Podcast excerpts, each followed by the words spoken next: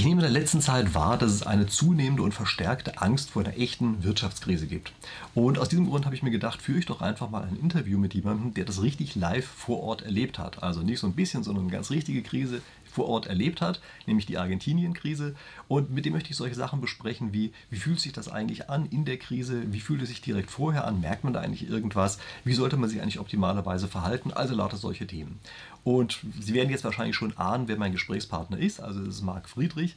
Er ist Bestsellerautor, ähm, ganz richtiger Bestsellerautor. Also ich schaffe es mit meinen Büchern hier immer nur auf solche Teillisten, Teilbestsellerlisten, sowas wie Management oder Wirtschaft oder sowas. Aber Marc Friedrich schafft es also auf die echte Bestsellerliste tatsächlich auf die vorderen Plätze zu kommen, worum ich ihn sehr beneide.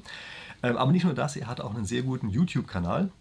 Ähm, das heißt, wenn Sie das interessiert, wenn Sie das hier vielleicht auch gut finden, können Sie sich dann nachher mal angucken, was es bei Marc Friedrich auf dem Kanal alles so Schönes zu holen gibt. Da gibt es nämlich auch wirklich sehr interessante Sachen. So, wie Sie jetzt gleich sehen werden, ist dieses Interview spannend und weil das so spannend ist, hat es auch relativ lange gedauert. Also wir haben uns da wirklich lange unterhalten. Ich fand das ein super Gespräch, aber es ist ein bisschen länger, als das von einem Kanal hier normalerweise so gewohnt ist. Und deshalb habe ich eine weitere Version einfach mal gemacht, in der ich sozusagen in meinem normalen Kanalstil die wichtigsten Punkte einfach mal zusammengefasst habe. Äh, die habe ich gleichzeitig hier veröffentlicht. Ich verlinke die Ihnen entsprechend. Das heißt, Sie können da auch nochmal drauf schauen und sich diese Kurzfassung angucken, bevor Sie dann zu dieser hier wieder zurückkehren. Damit das richtig klappt, ist ist natürlich eine gute Idee, das Video hier erstmal zu liken und ähm, auch den Kanal zu abonnieren, damit Sie dann auf jeden Fall entsprechend diese Videos wiederfinden. Okay, und jetzt würde ich vorschlagen, fackeln wir gar nicht lange herum, sondern wir machen einfach mal einen Kopfsprung und gehen einfach einmal direkt in das Interview rein. Wie Sie sehen, sitze ich hier gerade zusammen mit Marc Friedrich, seines Zeichens Bestseller-Autor. Das ist wahrscheinlich die Funktion, die die meisten kennen. Ähm, da habe ich aber nicht äh, eingeladen dafür, sondern es geht darum, dass wir uns über was unterhalten wollen, wo er Zeitzeuge ist, nämlich über die Wirtschaftskrise in Argentinien. Denn er war tatsächlich damals live dabei und nach all dem, was ich gehört habe, war das nicht einfach so eine Krise, wie wir das bei uns immer so kennen. Also so eine Sache, wo man ein bisschen nicht raus darf und ansonsten merkt man eigentlich nicht so viel davon, sondern da ging es richtig ab. Und weil es immer eine gute Sache ist, gleich mit dem Erdbeben einzusteigen, würde ich vorschlagen, du sagst vielleicht gleich mal so die zwei, drei schlimmsten Sachen, damit jeder weiß, worauf er sich einlässt, wenn er das anguckt. ähm, Überfall, ähm, Währungsreform und Enteignung. naja, Währungsreform werden vielleicht viele sagen, das wäre ganz schön, können wir uns gleich mal drüber unterhalten, ob es was Gutes oder was Schlechtes ist. Ja.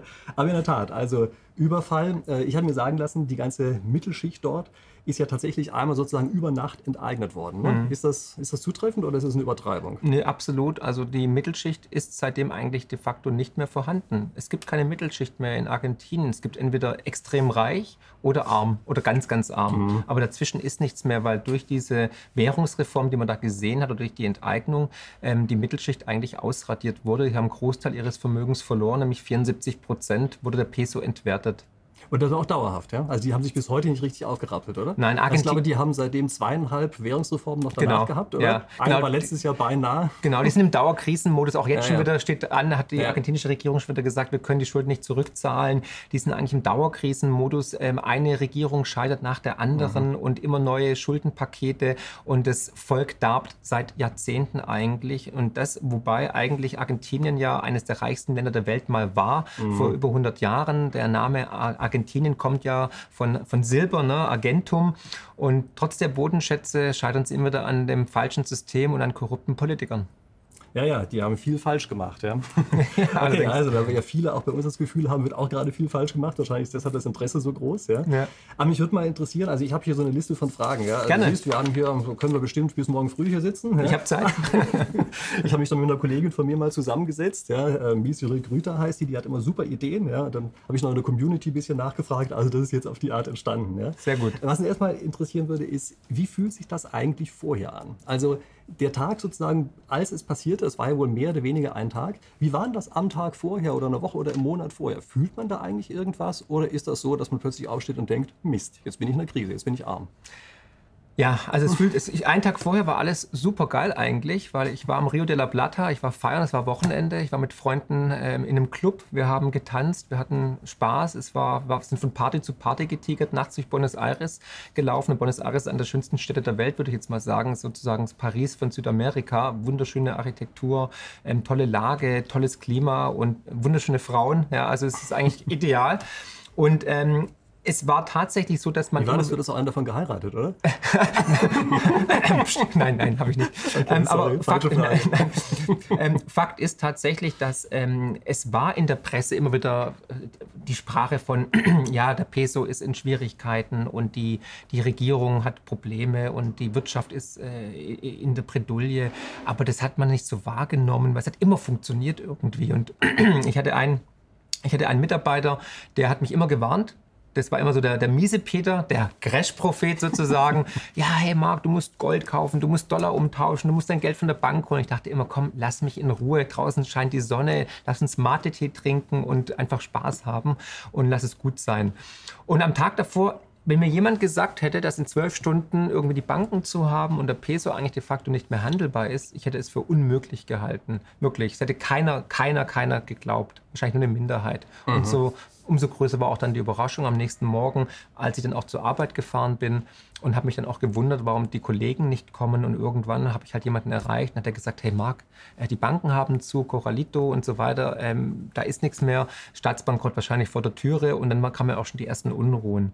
Und innerhalb von also eigentlich hört sich das ja ganz ähnlich an wie so Berichte aus dem oder vor dem Ersten Weltkrieg. Da mhm. hat man auch häufiger gehört, dass die Leute am Tag vorher noch gefeiert haben und gesagt haben, es ist völlig ausgeschlossen, dass es einen Krieg gibt und so. Mhm. Genau. Dann hat es Bumm gemacht und auf einmal war der Weltkrieg da. Mhm. Ja, so ein bisschen ist es da auch. Ja. Also ich habe den Eindruck, dass viele Leute auch bei uns immer das Gefühl haben, ach naja, wenn eine Krise kommt, so schlimm ist das ja nicht. Ich kann ja vorher dann noch was regeln. Mhm. Aber das spricht doch stark dagegen, oder? Mhm. Also wahrscheinlich, wenn eine echte Krise kommt, also nicht so diese Krischen, die wir jetzt immer erlebt haben, sondern wenn eine echte kommt, dann hat man keine Chance mehr, oder? Nee, dann, dann zählt wirklich Vorsorge ist besser wie Nachsorge und Krisen äh, zeichnen sich ja dadurch aus, dass sie überraschend kommen, dass sie meistens so ein schwarzes Schwanereignis sind, das keiner erwarten kann. Sonst wäre es ja easy, das irgendwie zu umgehen, zu umschiffen oder sich darauf vorzubereiten. Und die kommen immer überraschend und es trifft immer die große breite Masse eigentlich auf dem falschen Fuß. Und es hat, egal ob es eine Währungsreform ist, ein Krieg ist oder ein Staatsbankrott oder was auch immer, die breite Masse, nämlich über 99 Prozent, verlieren in so einer Krise immer. Im schlimmsten Fall ihr Leben, wenn es ein Krieg Und, ist. Ja, klar. Aber mal so rückblickend betrachtet, also man hat es damals nicht gemerkt, ja, nach vorne ist ja häufig schwieriger, solche Zeichen zu deuten. Aber rückblickend, hat es da eigentlich Zeichen gegeben? Ja. Absolut. Ja? Also äh, im Nachhinein, im Rückspiegel der Geschichte war es eigentlich, wirklich, da habe ich mich selbst gefragt, wieso hast du das nicht gesehen? Mhm. Nicht nur waren die Warnungen von Alejandro immer jeden Tag im Büro, ja, sondern auch die Nachrichten, ja, die, die mhm. Versprechungen, die, was die Politiker gesagt haben. Und das sind auch, was du gerade richtig gesagt hast, die Parallelen zur jetzigen Zeit. Es ist eigentlich die, das gleiche Narrativ, das gestreut wird, um die Menschen zu beruhigen, abzulenken. Also dann kamen irgendwie Nachrichten, hey, hier, der Peso kann nicht mehr gekoppelt werden an den Dollar, weil wir hatten damals ein 1 zu 1 Pack, also dass der Dollar, der Dollar wurde wurde an den Peso, der Peso wurde an den Dollar gekoppelt und die Wirtschaft war einfach schwach. Der Peso war viel zu teuer durch diese Ankopplung an den Dollar und hat natürlich die Wirtschaft geschädigt. Ne? Und es kamen Sendungen dazu, es gab Nachrichten, es gab Artikel darüber. Und im Nachhinein war es eigentlich offensichtlich und unausweichlich, weil es mathematisch unabdingbar war, dass es so weit kommen muss, dass es klar ist, dass dieses kleine Argentinien niemals mit diesem starken Dollar überleben kann. Aber man hat sich halt dann irgendwie belullen lassen von zum Beispiel dem Finanzminister oder vom Präsidenten, der damals dann vor die Kamera getreten ist und gesagt hat, liebe Argentinier, alles okay, alles gut, äh, macht schön Barbecue, äh, trinkt euer Bier, euer Cerveza, macht Party Party, der Sommer steht vor der Türe etc. pp. Alles ist gut. Und das hat man halt tatsächlich geglaubt, weil er war ja der Präsident oder er war der Finanzminister, man hat es geglaubt. Aber genau diejenigen waren ja diejenigen, die sich auch vorbereitet haben, die dann ihr Geld aus Landes geschafft haben, die schon Gold gekauft hatten oder irgendwelche Ländereien, um ihr Kapital, um ihre Kaufkraft zu schützen. Mhm. Also wie ist das eigentlich dort mit der Presse? Äh, ist die eigentlich weitgehend unabhängig oder gibt es irgendwie auch einen sehr mächtigen Staatsfunk, der eigentlich gesteuert wird? Also wir hatten dann die starke Kirchner-Area später und davor war es Menemem und so weiter. gab es verschiedene ähm, sehr regierungsloyale äh, Organe, würde ich es mal nennen, die natürlich sehr ähm, im, im, ja, zugunsten der Regierungen immer ja, berichtet haben oder auch dann dementsprechend die Situation ausgelegt haben. Und da gab es einen Vertrauensvorschuss, durch den man das noch geglaubt hat, ja? Damals war das anders. Es war halt auch das Staatsfernsehen, gibt es natürlich, mhm. klar, und auch dann verschiedene Zeitungen. Wie lange warst du dem Zeitpunkt eigentlich schon im Land? Es waren vier Monate. Okay. Mhm. Das heißt, du kanntest das sozusagen vorher von außen, du hast diese vier Monate erlebt Da hat man natürlich erstmal keine besonders lange Historie, das heißt, du hast noch keine Änderungen oder irgendwas wahrnehmen können. Ja? Nee, minimal, minimal. Nee. Mhm. Also ich habe das Land kennengelernt, mhm. ich habe in der Stadt gelebt, ich bin rumgelaufen, ich habe viele Menschen kennengelernt und ich habe mich dann schon richtig wohlgefühlt, wollte auch dann länger bleiben eigentlich und dann mhm. wurde es dann doch ein bisschen kürzer durch dieses abrupte Ende. Mhm. Und auch wieder im Rückspiegel betrachtet, hat das eigentlich eine Ähnlichkeit mit der Stimmung, die wir jetzt so bei Corona haben? Also viele sagen bei uns ja auch, das wäre jetzt wieder eine ganz große Krise und so und klar, ich meine, unser Bruttoinlandsprodukt bricht ein ohne Ende, aber ist ja noch weit entfernt von dem, was man dort erlebt hat. Aber ist die Stimmung ähnlich? Die Stimmung ist ähnlich, aber das Problem war damals ja nur auf ein Land bezogen. Es war ja keine globale Krise wie jetzt. Momentan, jetzt haben wir ja erstmalig, als wir die ganze Welt eigentlich abgeschlossen haben, dass wir alle im Lockdown waren, dass alle Notenbanken das Gleiche machen wie, wie, ähm, wie die EZB und die FED und so weiter. Damals war es nur Argentinien. Nur Argentinien hatte dieses Problem. Nur die argentinische Zentralbank war dann irgendwie in der Bredouille und nicht irgendwie die ganze Welt. Das heißt, es ist nicht vergleichbar mit Argentinien 2001 und auch nicht mit der Finanzkrise 2008, was damals ja nur ein westliches Problem war und vor allem Banken- und Finanzproblem Problem war. Jetzt haben wir eine globale Krise und wir sehen ja erstmalig, dass nicht nur Konjunkturpakete also gestartet werden müssen, sondern parallel halt auch die Notenbanken richtig Gas geben müssen, um das Ganze abzupuffern, um das Geldkarussell am Laufen zu halten. Na gut, ist klar, dass die Situation jetzt eine andere ist. Ja? Mich würde interessieren, sozusagen aus einer emotionalen Ebene heraus. Ja? Würdest du sagen, dass die Leute gleich gefühlt haben? Oder ist es so, dass die einfach sozusagen umgeschaltet haben, dass die vorher überoptimistisch waren und danach überpessimistisch? Die Argentinier tendieren immer zu ein bisschen zur Melancholie, deswegen auch der Tango. Und Aha. die Argentinier sind leiderprobt und ähm, auch sehr emotional. Deswegen mhm. hatten wir auch gleich Ausschreitungen und hatten auch gleich Demonstrationen. Und da gibt es mhm. dieses schöne Bild, da gibt es sogar ein Video äh, bei YouTube, wie dann am Tag des Staatsbankrottes eigentlich, ähm, oder der wo, der, wo dann praktisch klar war, okay, der Peso wird entwertet, ihr werdet alle Geld verlieren, wie dann die Bevölkerung auf der Straße zu Villa Rosada gegangen ist, der Präsidentenpalast.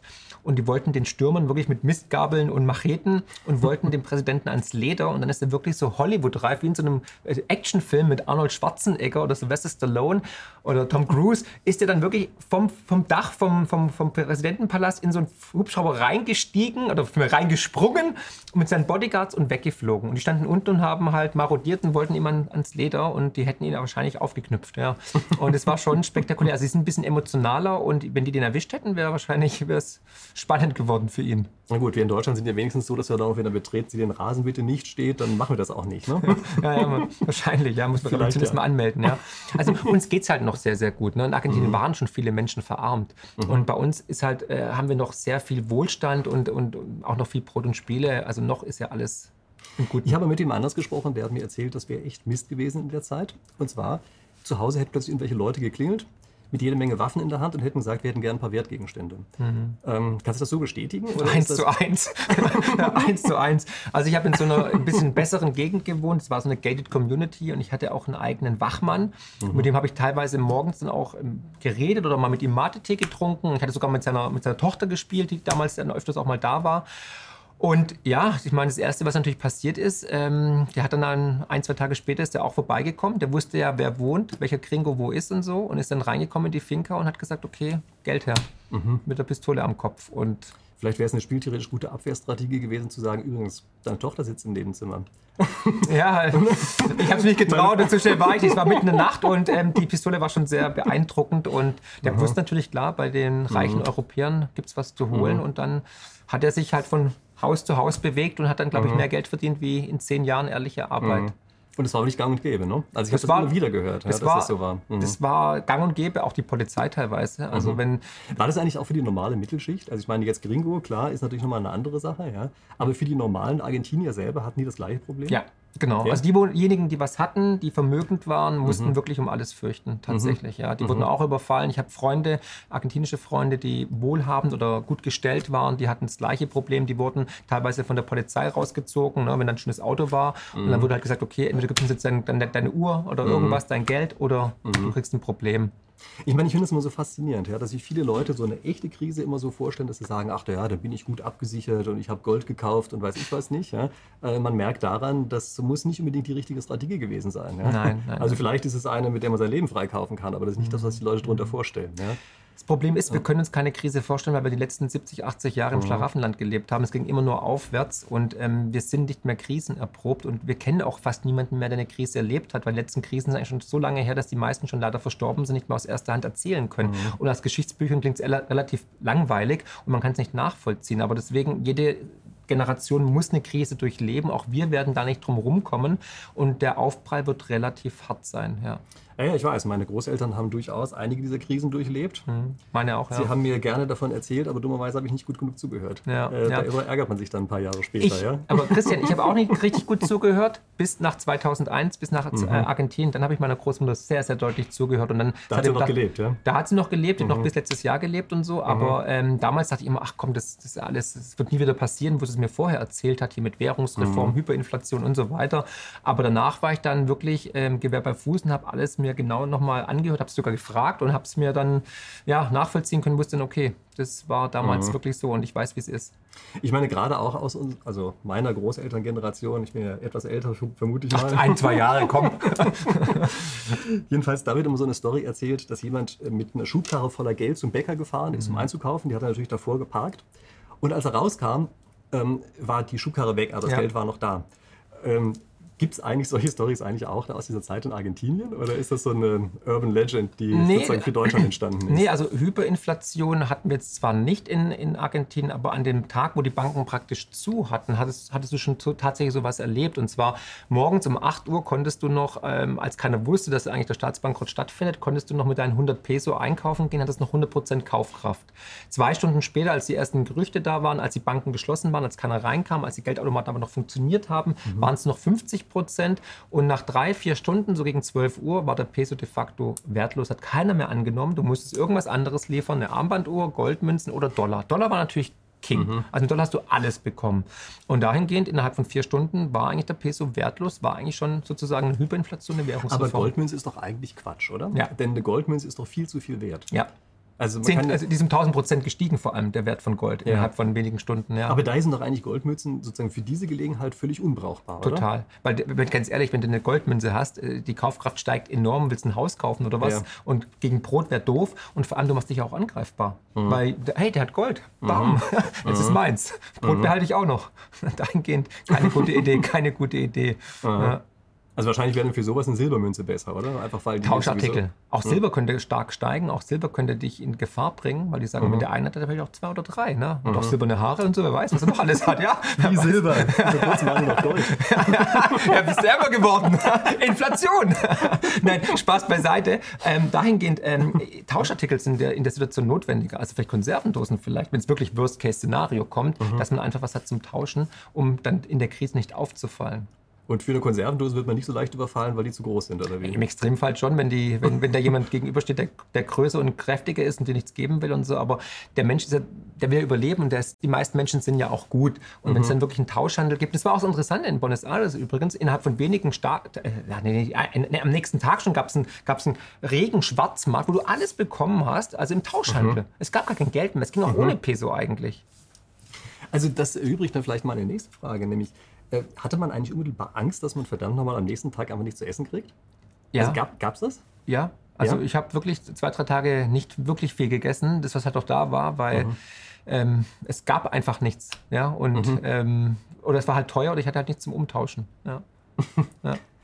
ähm, so eine auf Twitter äh, hat geschrieben, als sie gemerkt hat, dass wir hier zusammensitzen. Ja? Die hat gesagt, ja, ja, war so ein bisschen zynisch schien mir, ja, äh, ob man irgendwie dann so eine Angstzustände bekommt, ähm, ich weiß nicht, war glaube ich ein anderes Wort, oder genau, ob man Trauma kriegt, ob der Verlustängste, die man hat. Ähm, ich glaube, das war abwertend gemeint, aber ich habe mir gedacht, vielleicht ist es gar nicht so abwertend, sondern vielleicht ist es sehr realistisch. Also ist das sowas wie so eine traumatische Erfahrung, dass man verdenkt, so verdammt, eben war ich noch einigermaßen wohlhabend und jetzt bin ich eine Kirchenmaus?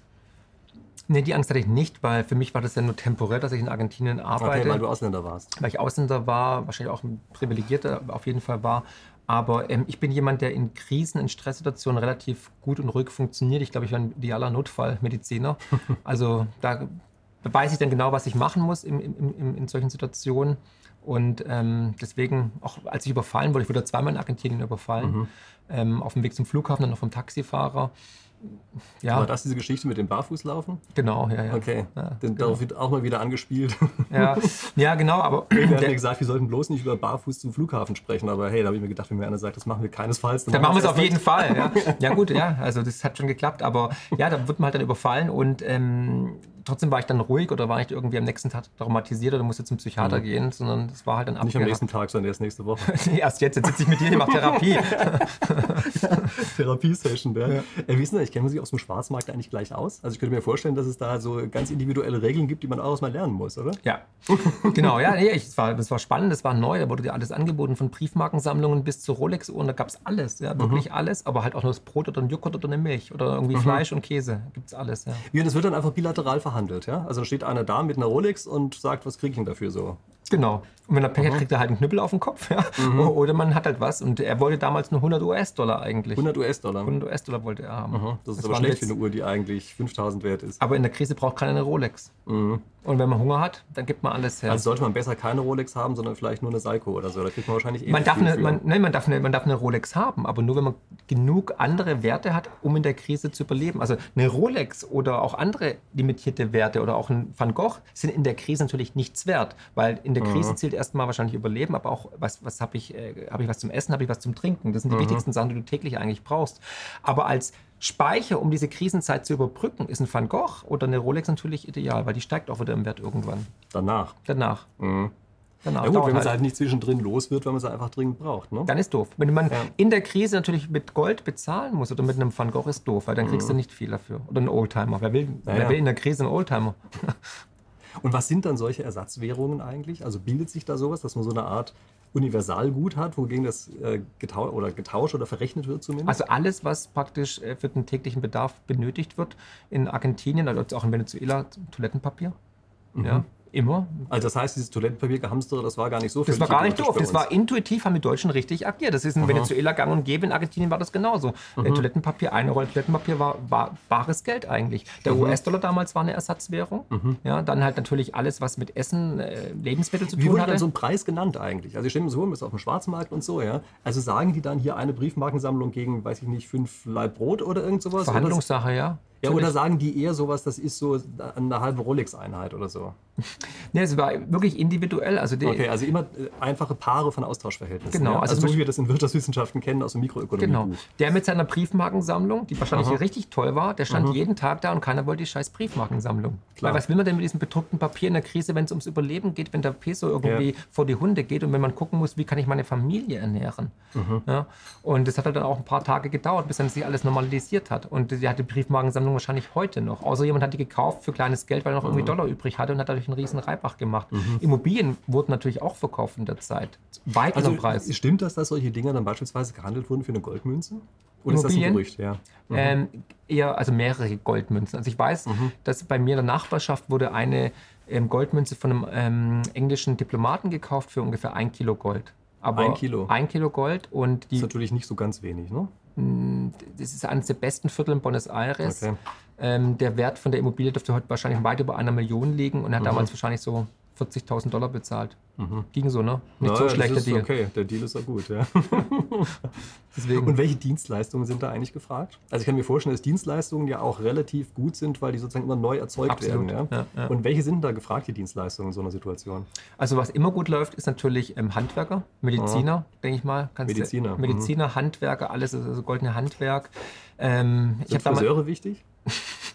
Dem waren ja pleite. Nee, aber, ähm, ja, meine Friseure jammert auch mal rum, ich komme zu selten. Ne? Ja, nee, also äh, ich habe wenig Dienstleistungen in der Zeit in Anspruch genommen. Vor allem bin ich dann auch dann relativ bald dann auch wieder Richtung Deutschland abgeflogen. Aber ähm, ich denke mal, so Bodyguards waren auch nicht so schlecht bezahlt in der Zeit. Ne? Mhm. Also ich hätte auch wahrscheinlich gerne einen Bodyguard gehabt, der mich zum Flughafen gebracht hätte, sicher. Aber angenommen, hätte ich gerne ein krisensicheres Hobby, was dann gut vermarktbar ist. Was wäre denn das? Ein krisensicheres Hobby. Mhm. Ich schätze mal, Fotografen sind da nicht so gefragt. Und Steuerberater. nee, das ist eher äh, sekundär. Ähm, ich denke mal, Bauer, Landwirt.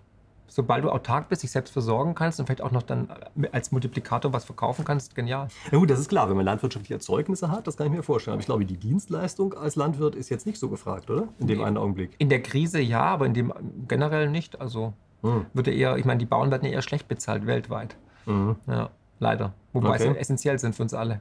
Mhm. Also gut, deshalb, wenn man ein Hobbymediziner wäre, so ein Herzchirurg oder so, das wäre gut. Auch wenn da vielleicht das Vertrauen da nicht ganz so groß ist. Uh, okay.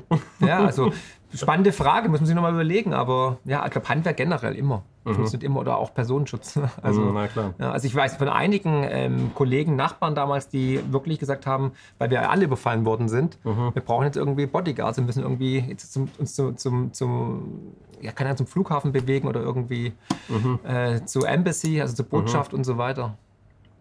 Und was wird denn auf einmal sozusagen wichtig im Alltag? Also ich meine, man hat ja immer so Dinge, die sozusagen den Alltag bestimmen. Ja? Und bei uns sind das ja heutzutage eigentlich eher nebensächliche Sachen. Und ich kann mir vorstellen, dass wir uns über sehr nebensächliche Dinge ärgern, wenn man es mal vergleicht mit solchen Situationen. Was dominiert denn da eigentlich im Alltag?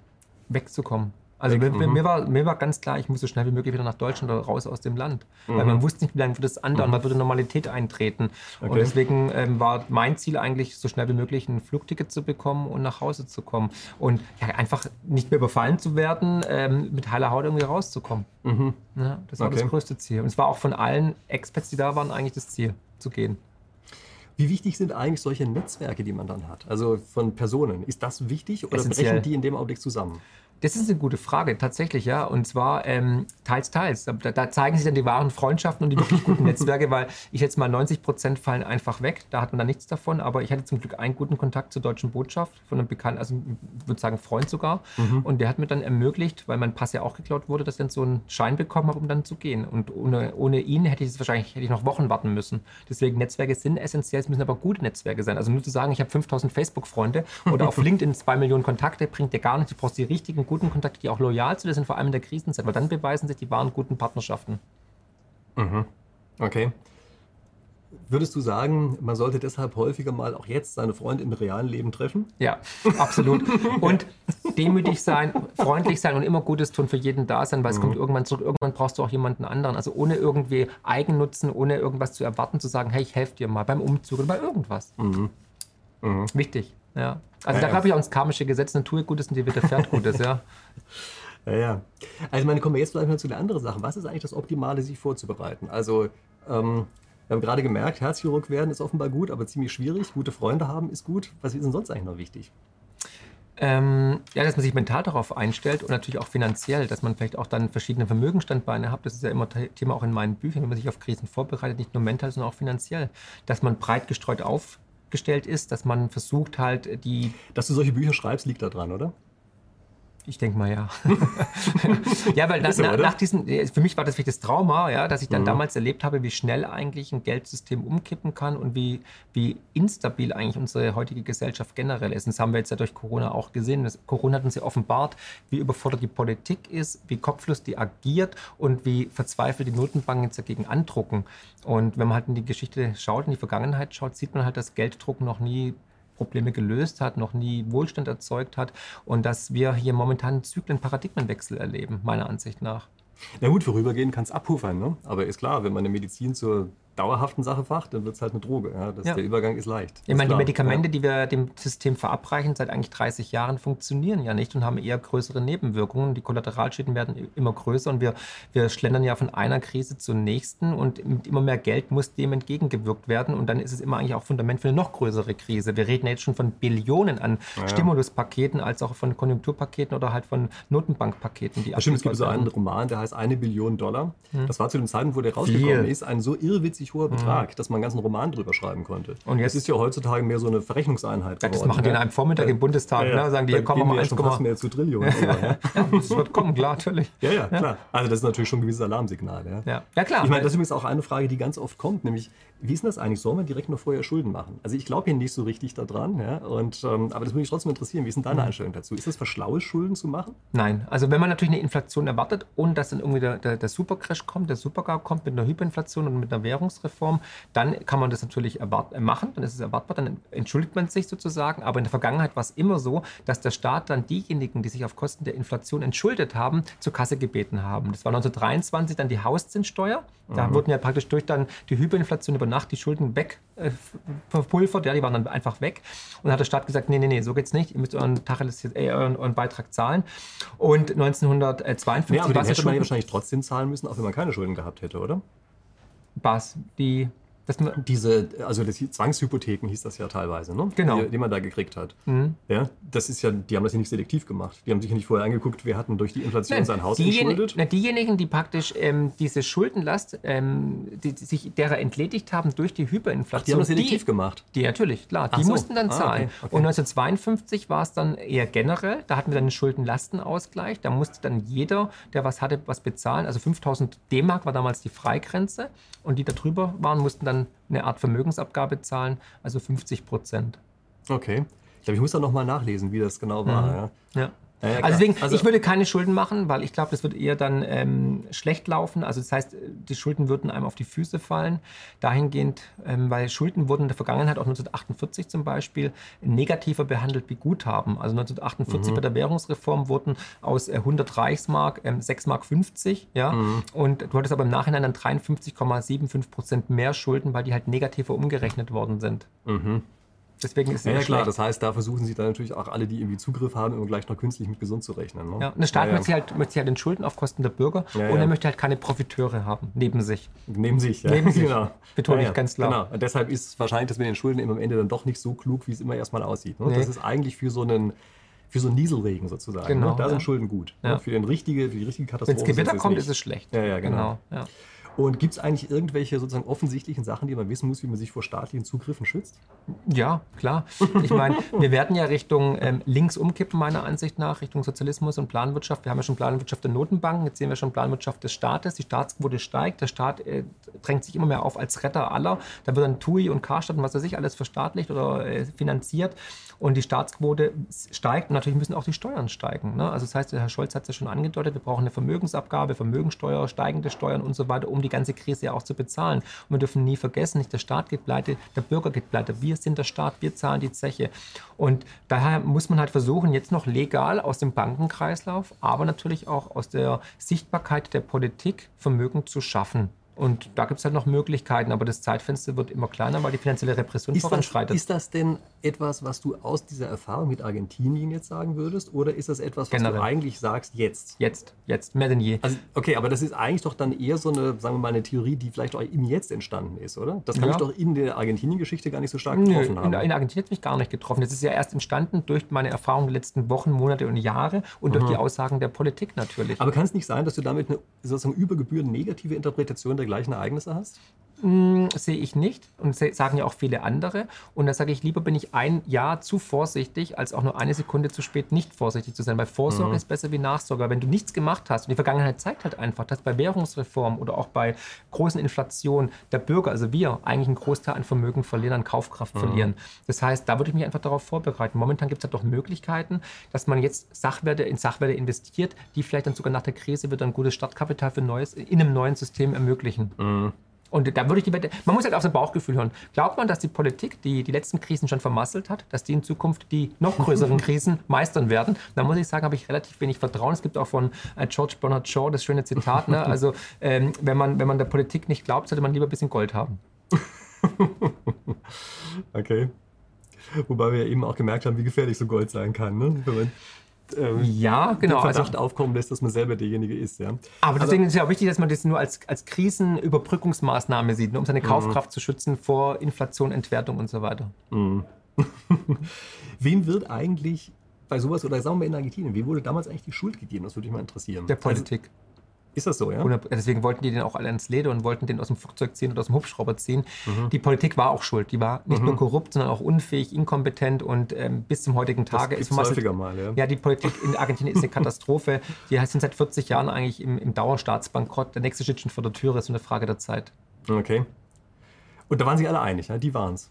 Bis heute, ja. Trotzdem werden sie immer wieder gewählt. Genau, das wäre nämlich meine nächste Frage gewesen. Das ist doch eigentlich total komisch, oder? Ja. Das heißt, die wählen die dann die ganze Zeit munter, aber die sind's. Es ist halt Brot und Spiele, weil dann kommt halt die Kirchner-Familie, ne? Und dann mhm. machen die, sagen die hier und wir sind die, die Guten und dann gibt es halt eine riesen Fangemeinde. Ich meine, es gibt es in den USA, Trump, Biden, genauso, ja. Jeder, mhm. egal wie idiotisch was ist, ähm, du findest immer irgendeinen Depp, der das toll findet.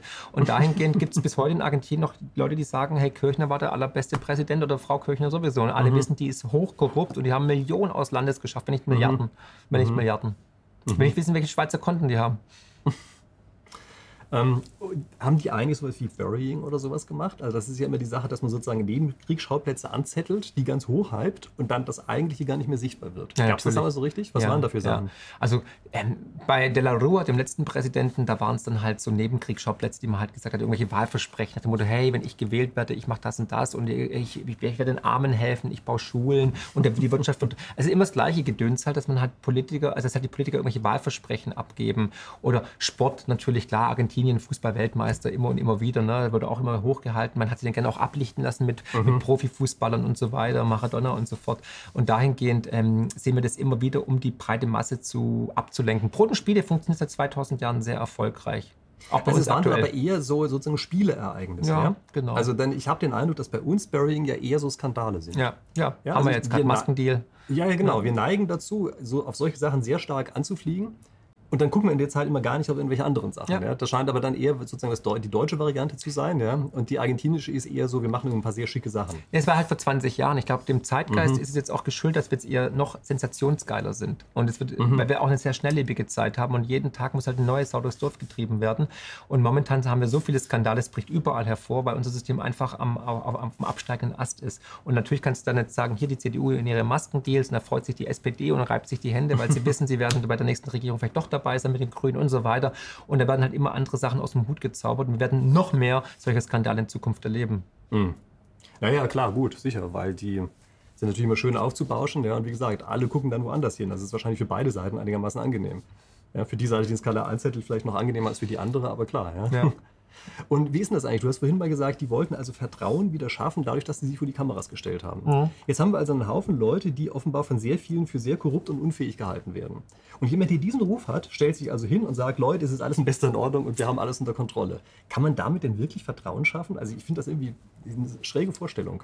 Die, also die Argentinier, also viele Argentinier sind einfach nicht gerade, ähm, wie soll ich sagen, sehr gebildet und ich finde es natürlich dann sehr ähm, interessant und spannend, wenn jemand im Fernsehen auftritt. Und Fernsehen ist also der heilige Kral. Wer im Fernsehen ist, der muss, es, der muss ja kompetent sein. Mhm. Und dieses, diesen Nimbus hat das Fernsehen einfach noch in Argentinien damals gehabt. Und dann dachten die, komm, der hat einen Anzug an, der kann sich artikulieren mhm. und der ist ja Präsident oder der ist Finanzminister. Und mhm. dementsprechend haben trotzdem 80 Prozent das noch geglaubt oder sogar 90 Prozent bis kurz vor dem Bankrott. Mhm. Und dann haben sie gemerkt, dann ist dieses, diese Seifenplatze zerplatzt, ja, diese Illusion mhm. ist zusammengebrochen und dann war natürlich umso größer die Wut. Okay, also das heißt, diese Schulzuweisung, die ist eigentlich erst danach entstanden. Ja. ja? Also vorher haben die alle gesagt, das sind die großen Helden und dann ist das sozusagen über ja, nicht die Helden, aber die, es, war halt, es wurde halt akzeptiert, sie wurden ja gewählt und mhm. es gab immer eine kleine Minderheit, die gewarnt haben. Ne? Also irgendwelche mhm. Ökonomen oder irgendwelche Experten, aber die wollte man nicht hören, weil das sind ja alles Pessimisten und die wurden mhm. auch bisschen stigmatisiert und diffamiert. Naja, klar, Crash-Propheten. Kenne ich auch. Also. Hört, hört, man nicht so gern. Nee, ist, ist noch unmöglich. Ja, klar, schlimme Leute. Ja, ja, ganz schlimm. Mit denen würde ich nie am Tisch sitzen. Dann sprechen wir doch mal über die Zeit danach. Was war eigentlich dieses auslösende Ereignis, dass man denkt, jetzt ist es vorbei? Oder hast du das nicht erlebt? War das ich habe es nicht mehr erlebt. Ich war weg. Ich war weg. Ich mhm. bin dann geflogen. Du warst tatsächlich raus, ja? Aber ich du ja von außen her wahrscheinlich zugeguckt Absolut. Haben, ich hatte auch Freunde und, und Bekannte, auch noch äh, Kollegen, die unten geblieben sind. Und das hat sich mhm. dann irgendwie dann schon normalisiert. Also waren zwei Wochen, waren harte Gefechte, gab es Ausschreitungen, Demonstrationen, es gab auch Tode leider. Ne? Mhm. Aber irgendwann hat es natürlich normalisiert. Okay.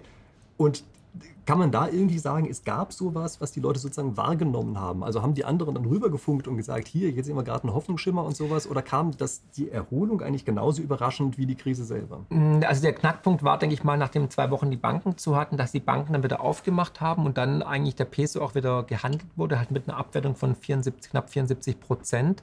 Und dann auch wieder langsam Vertrauen in den Peso sozusagen gefunden wurde. Aber natürlich war der Unmut groß über diesen Wertverlust. Und die Leute wollen, die, der Mensch will weiterleben. Der möchte überleben. Der will nicht irgendwie ewig in, in, in irgendwelchen schlimmen Szenarien leben, in irgendwelchen Dystopien, sondern der Mensch möchte einfach ein gutes, gerechtes, faires Leben haben. Also das heißt, es gab eigentlich diesen typischen Fall, dass sozusagen von einem Tag zum anderen runterging, überraschend. Ja. Und hoch ging es auf eine andere Weise überraschend, nämlich nicht über Nacht, sondern so langsam, langsam, langsam. dass man es kaum gemerkt genau. hat. Ja, also das heißt sozusagen von der Eiszeit ist man langsam, aber sicher wieder in die Normalität rübergegangen. Und rückblickend fragt man sich, sag mal, wann war es eigentlich wieder normal? Genau. Also auch da, weißt du, bei den Demonstrationen, bei den Ausschreitungen, da war ja nicht irgendwie das ganze Volk äh, involviert, sondern es waren vielleicht eine kleine Minderheit. Die meisten mhm. sind zu Hause geblieben, haben sich im Fernsehen angeschaut oder haben Angst gehabt und haben sich eingeschlossen. Und nach ein, zwei Wochen war auch irgendwie Ruhe dann wieder. Also danach gab es keine großen Demonstrationen mehr oder Ausschreitungen oder Überfälle. Dann kam wieder die Normalität, weil die Menschen wollen einfach ein gutes Leben haben. Und die meisten, also auch 50, 60, 70-Jährige, die gehen ja nicht irgendwie äh, randalierend durch irgendwelche Häuser und suchen nach Rolex-Uhren. Ja. ja, das ist das Gute bei einer alten Bevölkerung, da gibt es nicht so schnell Aufstände. Deswegen, ja, ja haben wir ja Glück. ja, ja. Okay. Und was würdest du sagen, sind die sichtbarsten Parallelen zu heute? Also keine Ahnung, ob wir jetzt tatsächlich direkt vor der Krise sind. Ja, vielleicht würdest du eher sagen als ich, dass wir davor sind. Ja, keine Ahnung. Aber würdest du sagen, es gibt tatsächlich so drei Sachen, bei denen man eigentlich sagen würde, ja genau, das sind die Dinge, die habe ich damals auch gesehen, die sind jetzt auch hier? Mhm.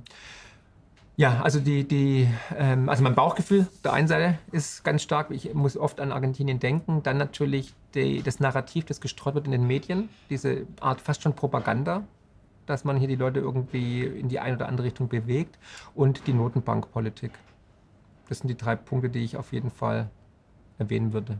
Okay, aber die Notenbankpolitik ist, dauert hier schon relativ lange. In Japan war sie auch ist auch nicht plötzlich ein Bach runtergegangen. Also es kann, scheint kein so unglaublich sicherer Indikator zu sein, oder? Nö, nee, gut, Japan ist seit 30, ja doch seit 30 Jahren jetzt eigentlich in dieser Dauerkrise auch. Ne? Die haben seit 30 Jahren niedrige Zinsen. Ja, die sind seit 30 Jahren im Dauer, Dauermurkszustand, aber genau. eigentlich nicht so sehr Krisenzustand, oder? Naja, wie man es halt sieht. Also sie haben seit 30 Jahren Wohlstandsverluste, Nein, sie. wirtschaftliche Produktivitätsverluste, sie haben eine schwache Demografie, es ist eine alternde Bevölkerung, kaum noch Kinder.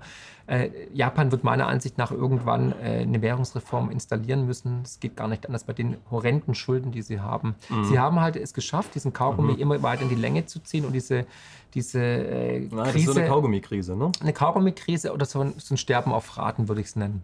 Mhm. Ja.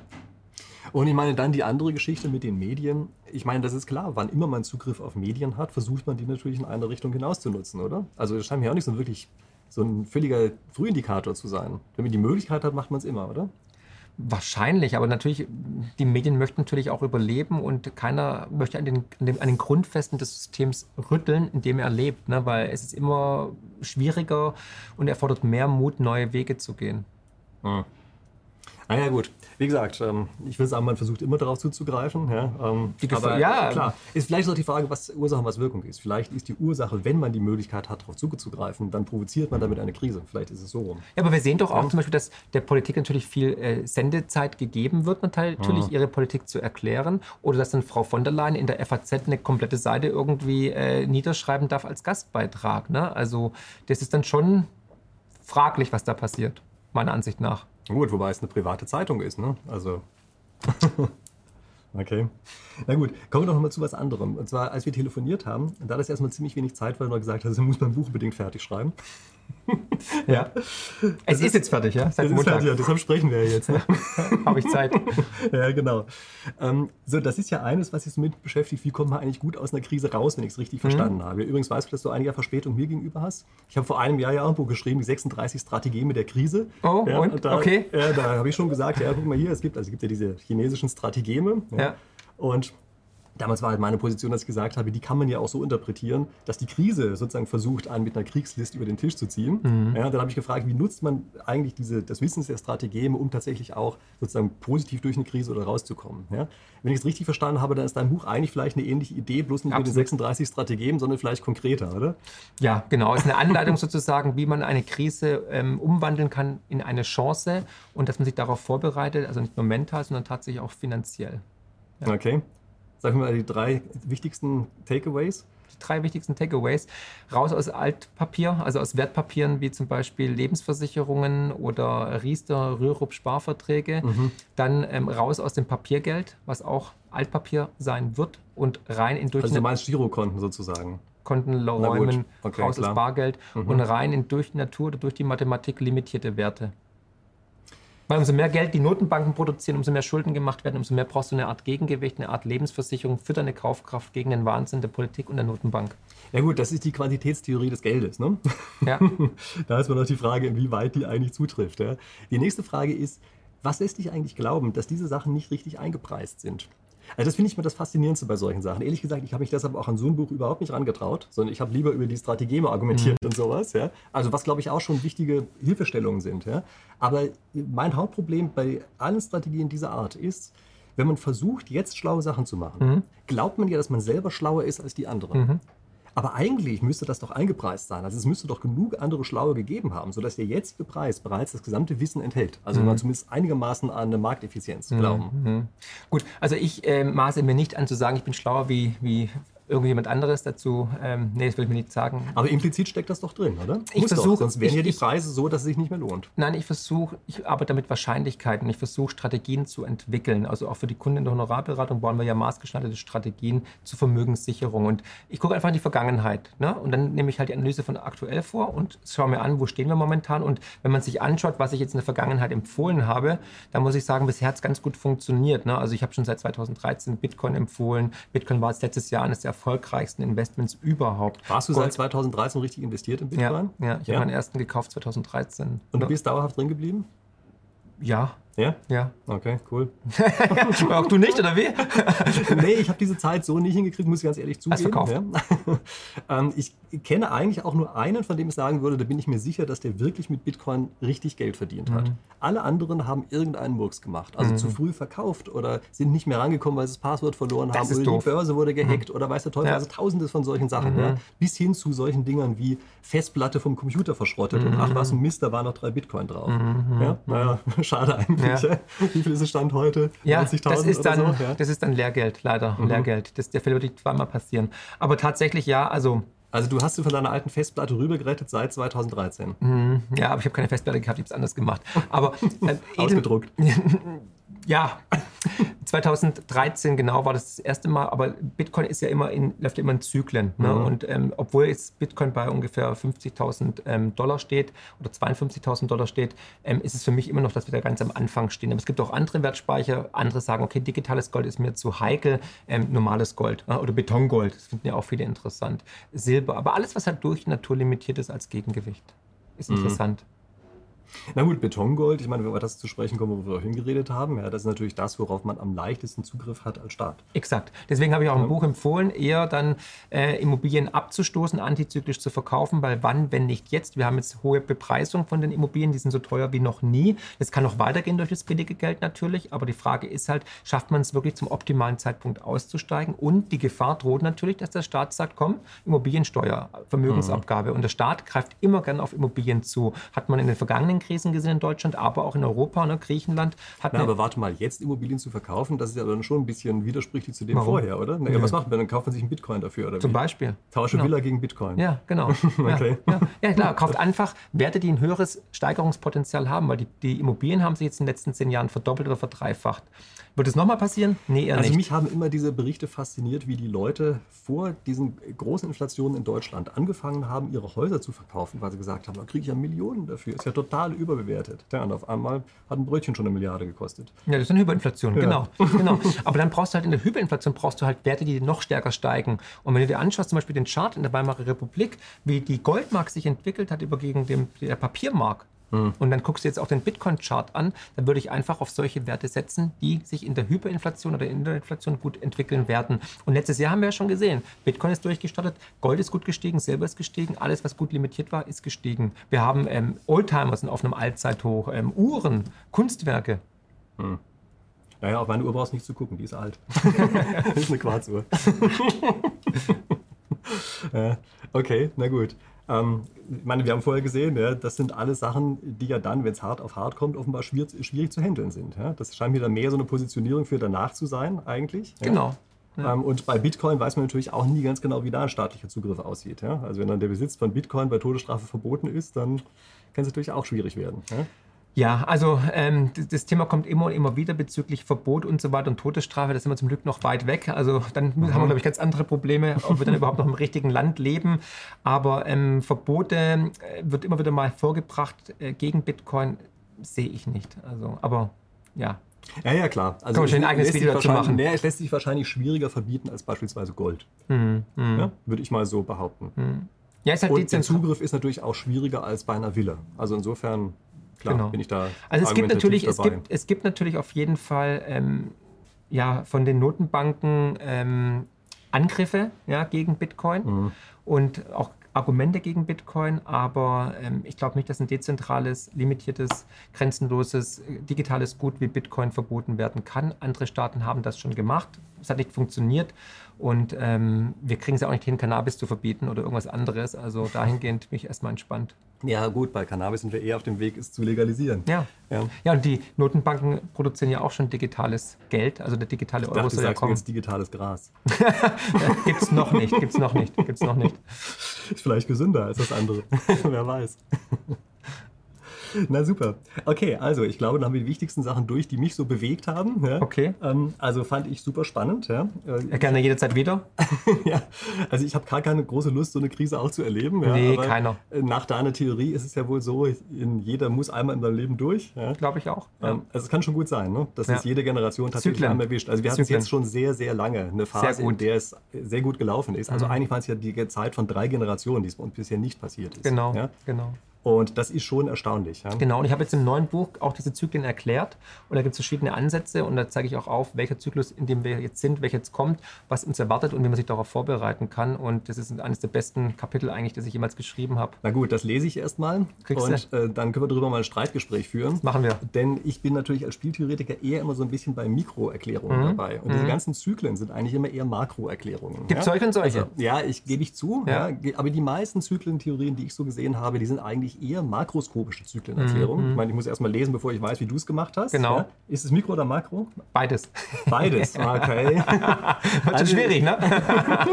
Gucken wir mal. Ja, ja genau. Aber du hast keine Simulation gemacht, oder? Nein. Okay, die mache ich dann dazu. Dann Perfekt, ein perfektes Video. genau. Und wenn dann keine Zyklen rauskommen, dann wissen wir, oh je, die Mikroerklärung, die war es nicht. Wäre schlecht. Okay, gut, also vielen Dank. Ja. Ich danke dir. Ähm, genau. Ich äh, hoffe, dass ja, diese ganzen psychischen Sachen, über die wir gesprochen haben, hier bei unseren Zuschauern nicht auftreten. Ja? Denn irgendwie so ein bisschen traumatisch scheint es ja schon zu sein. Ja, aber nach dem ja. Video sind sie ja vorbereitet jetzt. Jetzt ja, wissen genau, sie, was sie tun müssen. Ne? Also, genau. ja.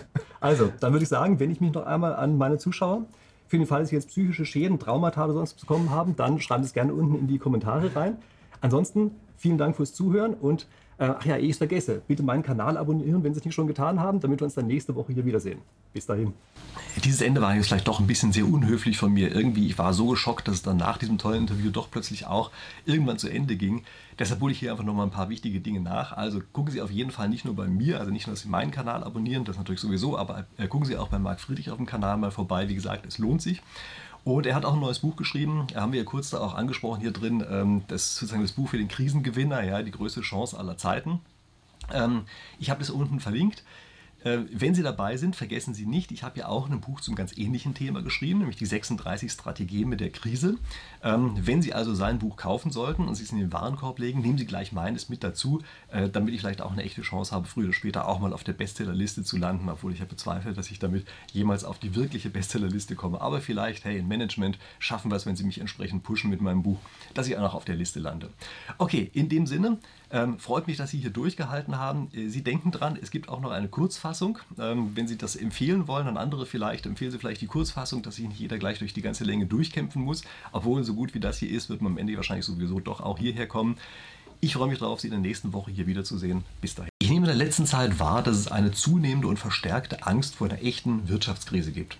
Und aus diesem Grund habe ich mir gedacht, führe ich doch einfach mal ein Interview mit jemandem, der das richtig live vor Ort erlebt hat. Also nicht so ein bisschen, sondern eine ganz richtige Krise vor Ort erlebt hat, nämlich die Argentinien-Krise.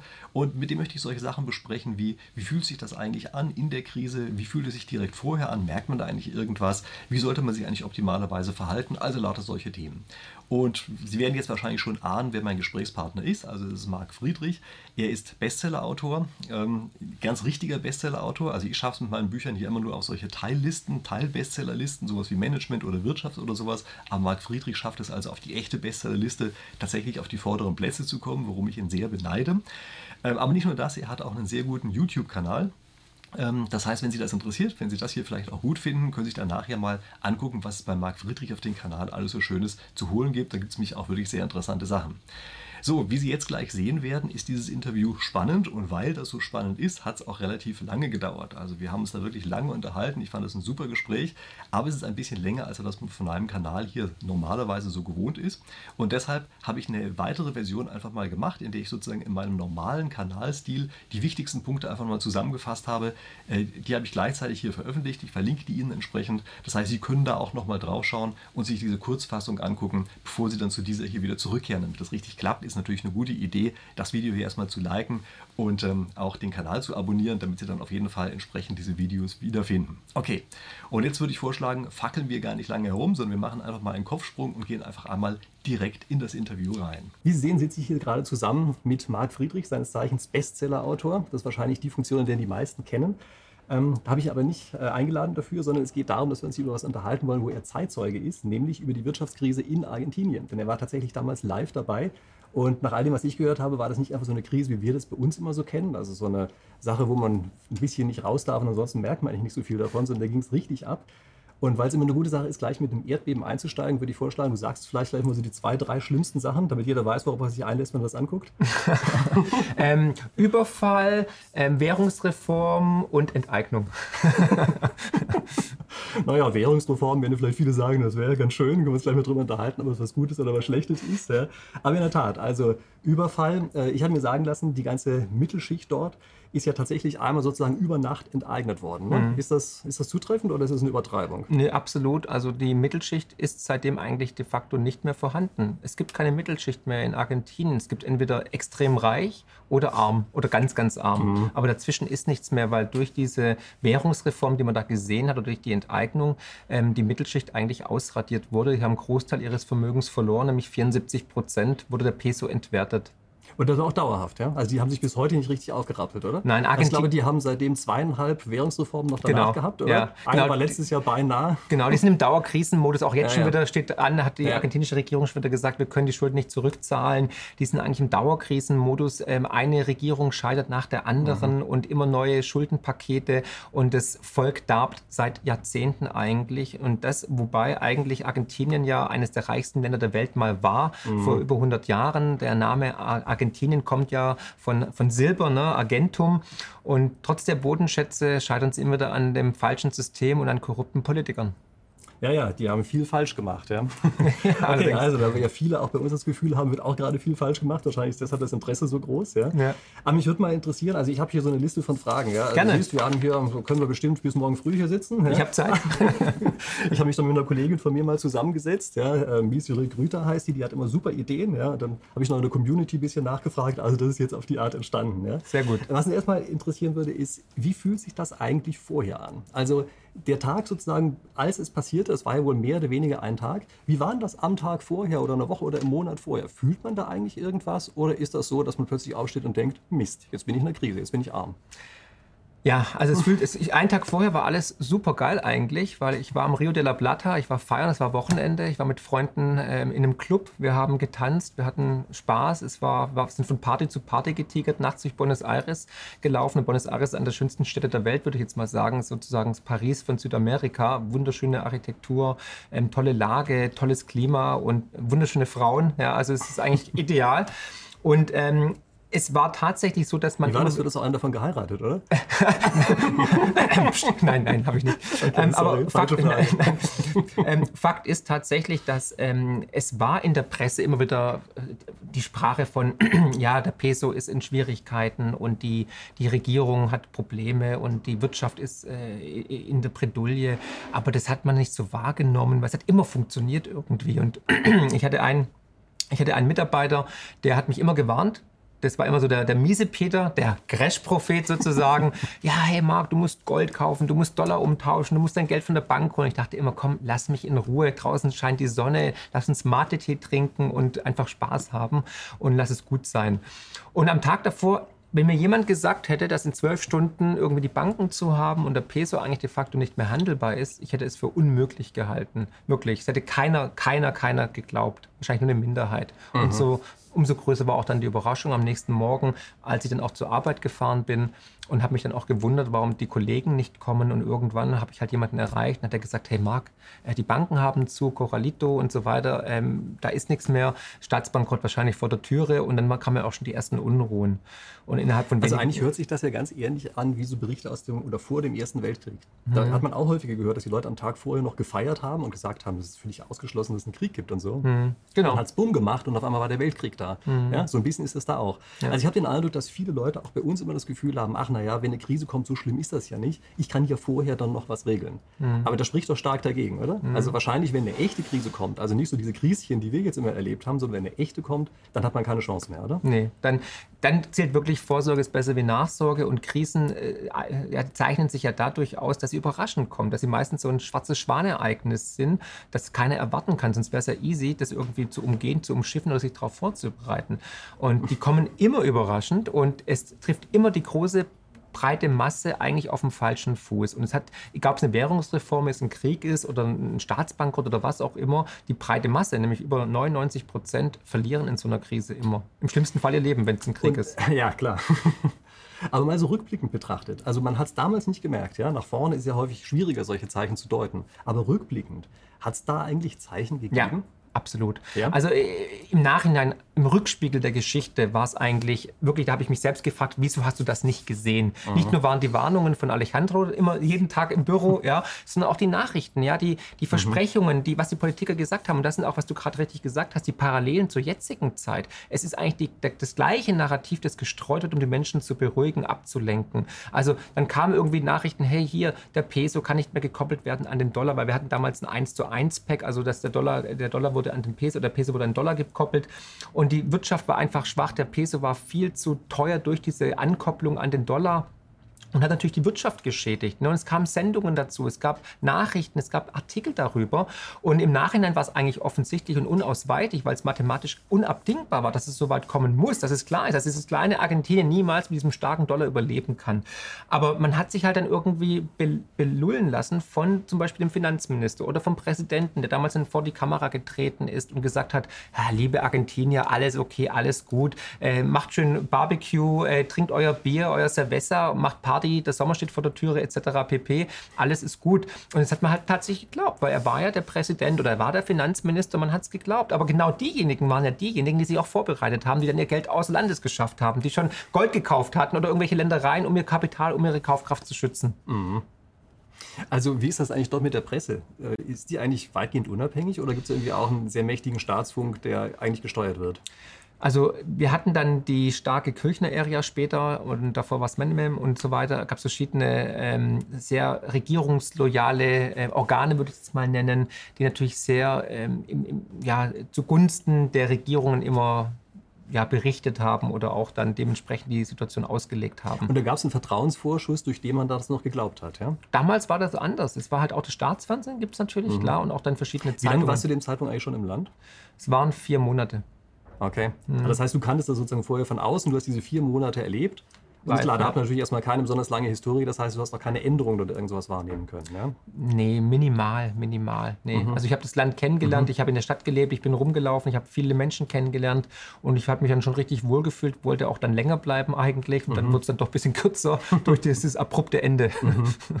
Und auch wieder im Rückspiegel betrachtet, hat das eigentlich eine Ähnlichkeit mit der Stimmung, die wir jetzt so bei Corona haben? Also viele sagen bei uns ja auch, das wäre jetzt eine ganz große Krise und so und klar, ich meine, unser Bruttoinlandsprodukt bricht ein ohne Ende, aber ist ja noch weit entfernt von dem, was wir dort erlebt hat. Aber ist die Stimmung ähnlich? Die Stimmung ist ähnlich, aber das Problem war damals ja nur auf ein Land bezogen. Es war ja keine globale Krise wie jetzt. Momentan, jetzt haben wir ja erstmalig, dass wir die ganze Welt eigentlich abgeschlossen haben, dass wir alle im Lockdown waren, dass alle Notenbanken das Gleiche machen wie, wie, ähm, wie die EZB und die FED und so weiter. Damals war es nur Argentinien. Nur Argentinien hatte dieses Problem. Nur die argentinische Zentralbank war dann irgendwie in der Bredouille und nicht irgendwie die ganze Welt. Das heißt, es ist nicht vergleichbar mit Argentinien 2001 und auch nicht mit der Finanzkrise 2008, was damals ja nur ein westliches Problem war und vor allem Banken- und Finanzproblem war. Jetzt haben wir eine globale Krise und wir sehen ja erstmalig, dass nicht nur Konjunkturpakete also gestartet werden müssen, sondern parallel halt auch die Notenbanken richtig Gas geben müssen, um das Ganze abzupuffern, um das Geldkarussell am Laufen zu halten.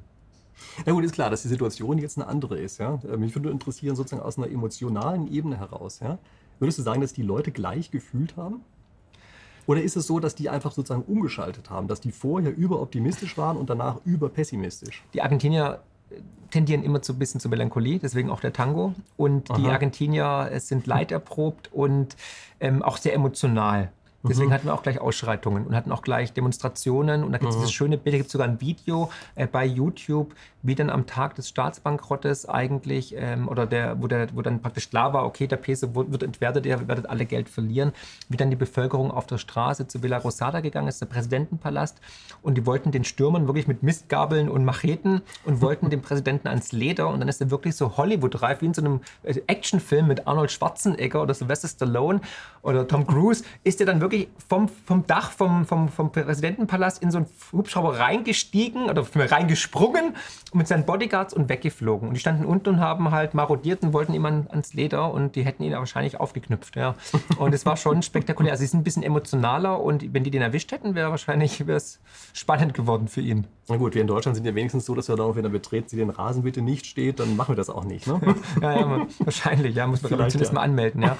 Also uns geht es halt noch sehr, sehr gut. Ne? In Argentinien mhm. waren schon viele Menschen verarmt. Mhm. Und bei uns ist halt, äh, haben wir noch sehr viel Wohlstand und, und auch noch viel Brot und Spiele. Also noch ist ja alles gut. Ich habe mit ihm anders gesprochen, der hat mir erzählt, das wäre echt Mist gewesen in der Zeit. Und zwar, zu Hause hätten plötzlich irgendwelche Leute geklingelt mit jede Menge Waffen in der Hand und hätten gesagt, wir hätten gerne ein paar Wertgegenstände. Mhm. Ähm, kannst du das so bestätigen? eins zu eins.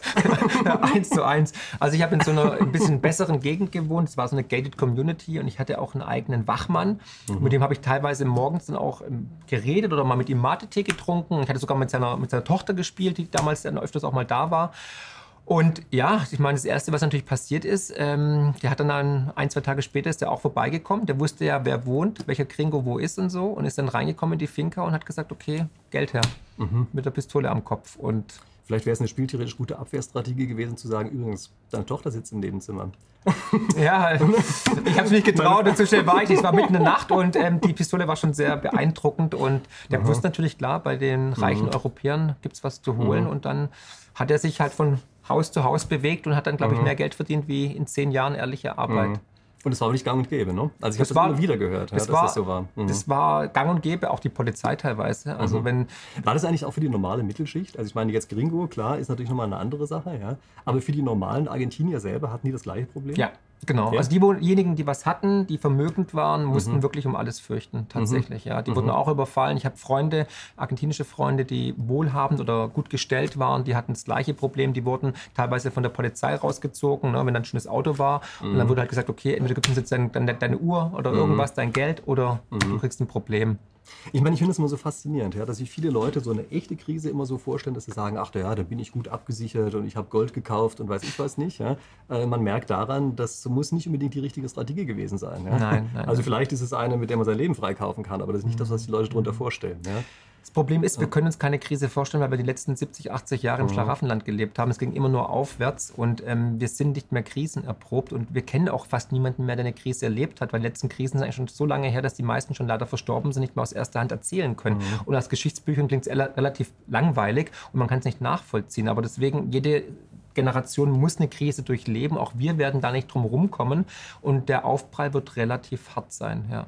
Ja, ich weiß, meine Großeltern haben durchaus einige dieser Krisen durchlebt. Mhm. Meine auch, ja. Sie haben mir gerne davon erzählt, aber dummerweise habe ich nicht gut genug zugehört. Ja, äh, ja. Da ärgert man sich dann ein paar Jahre später. Ich, ja? Aber Christian, ich habe auch nicht richtig gut zugehört, bis nach 2001, bis nach mhm. Argentinien. Dann habe ich meiner Großmutter sehr, sehr deutlich zugehört. Und dann da hat sie noch gedacht, gelebt, ja? Da hat sie noch gelebt, mhm. noch bis letztes Jahr gelebt und so. Aber mhm. ähm, damals dachte ich immer, ach komm, das, das alles, das wird nie wieder passieren, wo sie es mir vorher erzählt hat, hier mit Währungsreform, mhm. Hyperinflation und so weiter.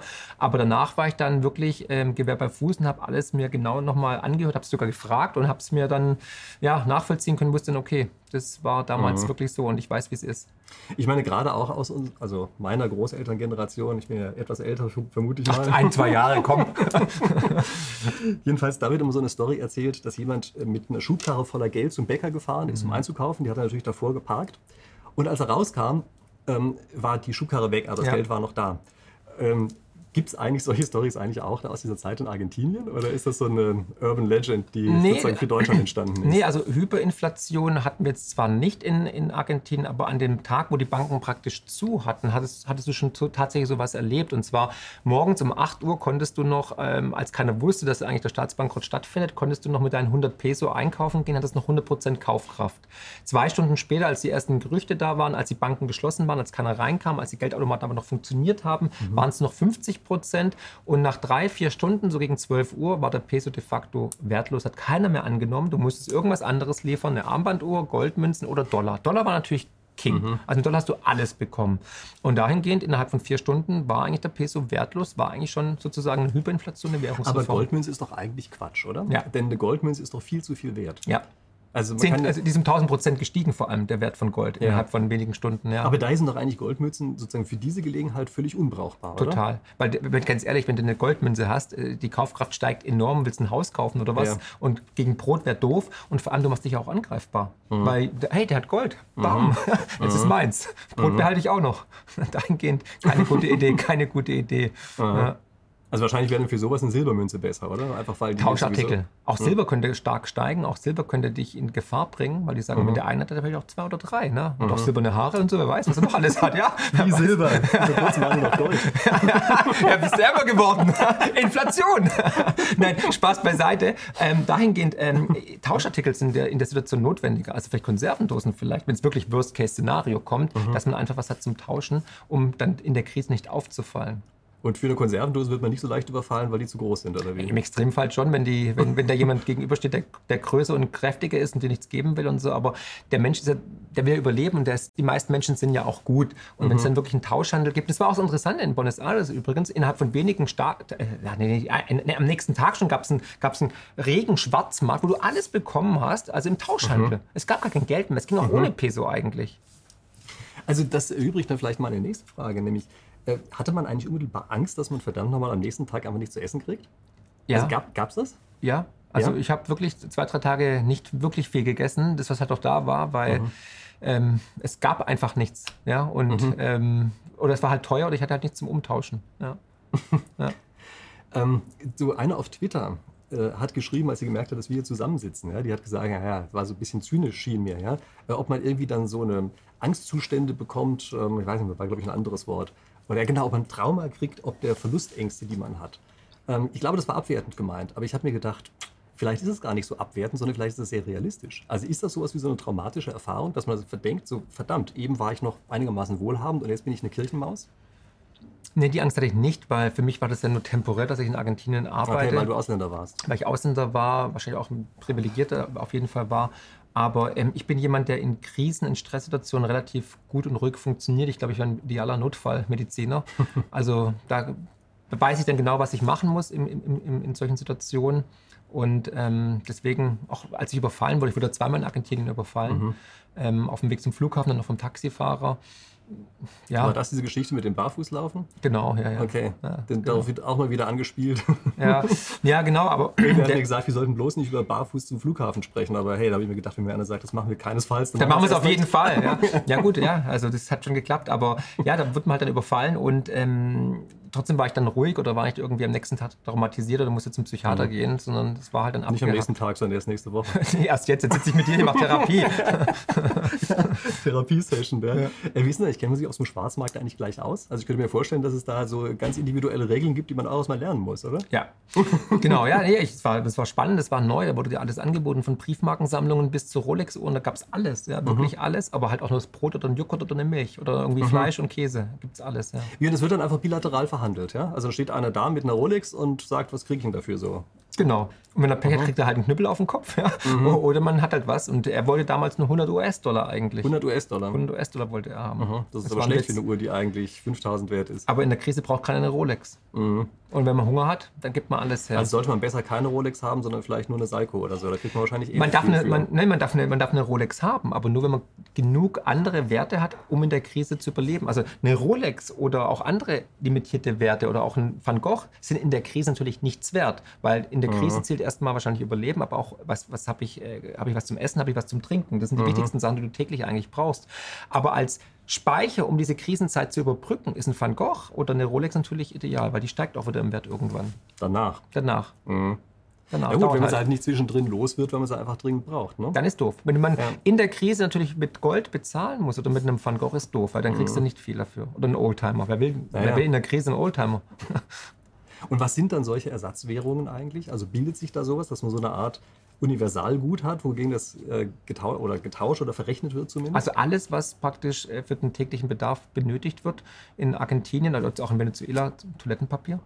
Mhm. Ja, Immer. Also das heißt, dieses Toilettenpapier gehamstere, das war gar nicht so Das war gar nicht doof. Das war intuitiv, haben die Deutschen richtig agiert. Das ist in Aha. Venezuela gang und gäbe, in Argentinien war das genauso. Mhm. Toilettenpapier, eine Rolle Toilettenpapier war, war bares Geld eigentlich. Der mhm. US-Dollar damals war eine Ersatzwährung. Mhm. Ja, dann halt natürlich alles, was mit Essen, äh, Lebensmittel zu tun Wie wurde dann so ein Preis genannt eigentlich? Also ich stelle mir so vor, auf dem Schwarzmarkt und so, ja. Also sagen die dann hier eine Briefmarkensammlung gegen, weiß ich nicht, fünf Leib Brot oder irgend sowas? Verhandlungssache, ja. Ja, oder sagen die eher sowas, das ist so eine halbe Rolex-Einheit oder so? Ne, es war wirklich individuell. Also okay, also immer äh, einfache Paare von Austauschverhältnissen. Genau. Ja? Also, also so wie wir das in Wirtschaftswissenschaften kennen aus dem Mikroökonomie. Genau. Der mit seiner Briefmarkensammlung, die wahrscheinlich Aha. richtig toll war, der stand Aha. jeden Tag da und keiner wollte die scheiß Briefmarkensammlung. Klar. Weil was will man denn mit diesem bedruckten Papier in der Krise, wenn es ums Überleben geht, wenn der Peso irgendwie ja. vor die Hunde geht und wenn man gucken muss, wie kann ich meine Familie ernähren? Mhm. Ja?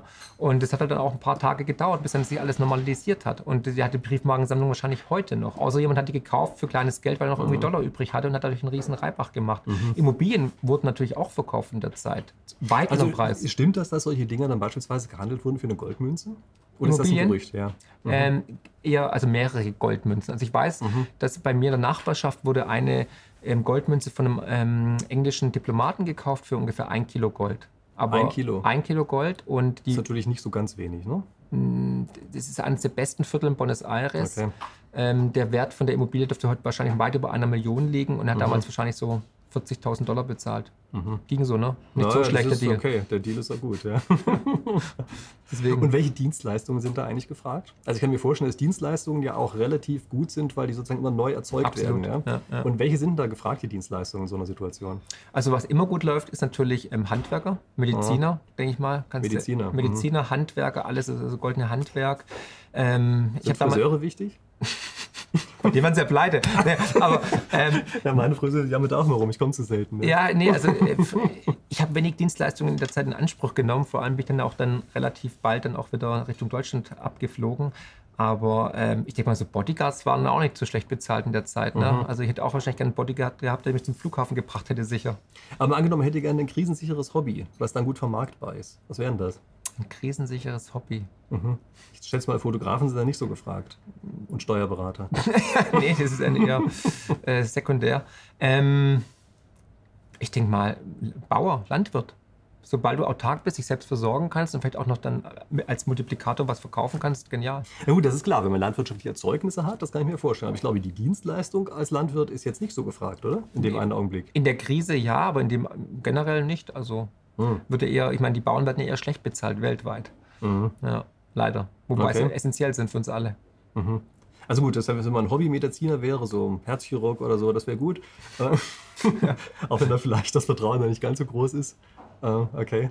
Ja, also spannende Frage, muss man sich nochmal überlegen, aber ja, ich glaube Handwerk generell immer. Mhm. Funktioniert immer oder auch Personenschutz. Also, mhm, ja, also ich weiß von einigen ähm, Kollegen, Nachbarn damals, die wirklich gesagt haben, weil wir alle überfallen worden sind, mhm. wir brauchen jetzt irgendwie Bodyguards, wir müssen irgendwie jetzt zum, uns zum, zum, zum, ja, kann ja zum Flughafen bewegen oder irgendwie mhm. äh, zur Embassy, also zur Botschaft mhm. und so weiter. Und was wird denn auf einmal sozusagen wichtig im Alltag? Also ich meine, man hat ja immer so Dinge, die sozusagen den Alltag bestimmen. Ja? Und bei uns sind das ja heutzutage eigentlich eher nebensächliche Sachen. Und ich kann mir vorstellen, dass wir uns über sehr nebensächliche Dinge ärgern, wenn man es mal vergleicht mit solchen Situationen. Was dominiert denn da eigentlich im Alltag? Wegzukommen. Also mir, mhm. mir, war, mir war ganz klar, ich muss so schnell wie möglich wieder nach Deutschland oder raus aus dem Land. Mhm. Weil man wusste nicht, wie lange wird das andauern, mhm. wann würde Normalität eintreten.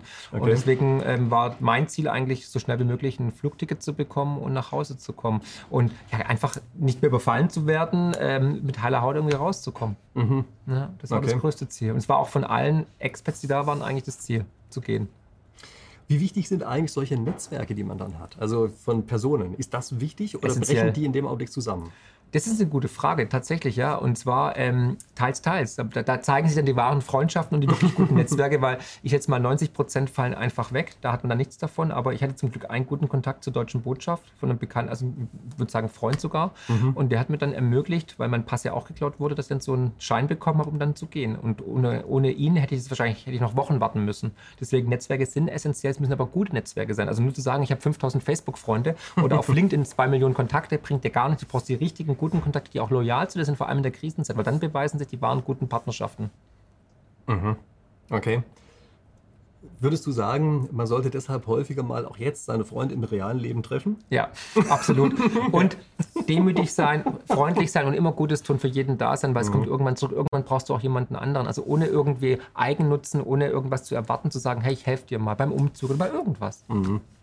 Mhm. Wichtig. Ja. Also ja, da glaube ich auch ins karmische Gesetz, dann tue Gutes und dir widerfährt Gutes, ja. Ja, ja.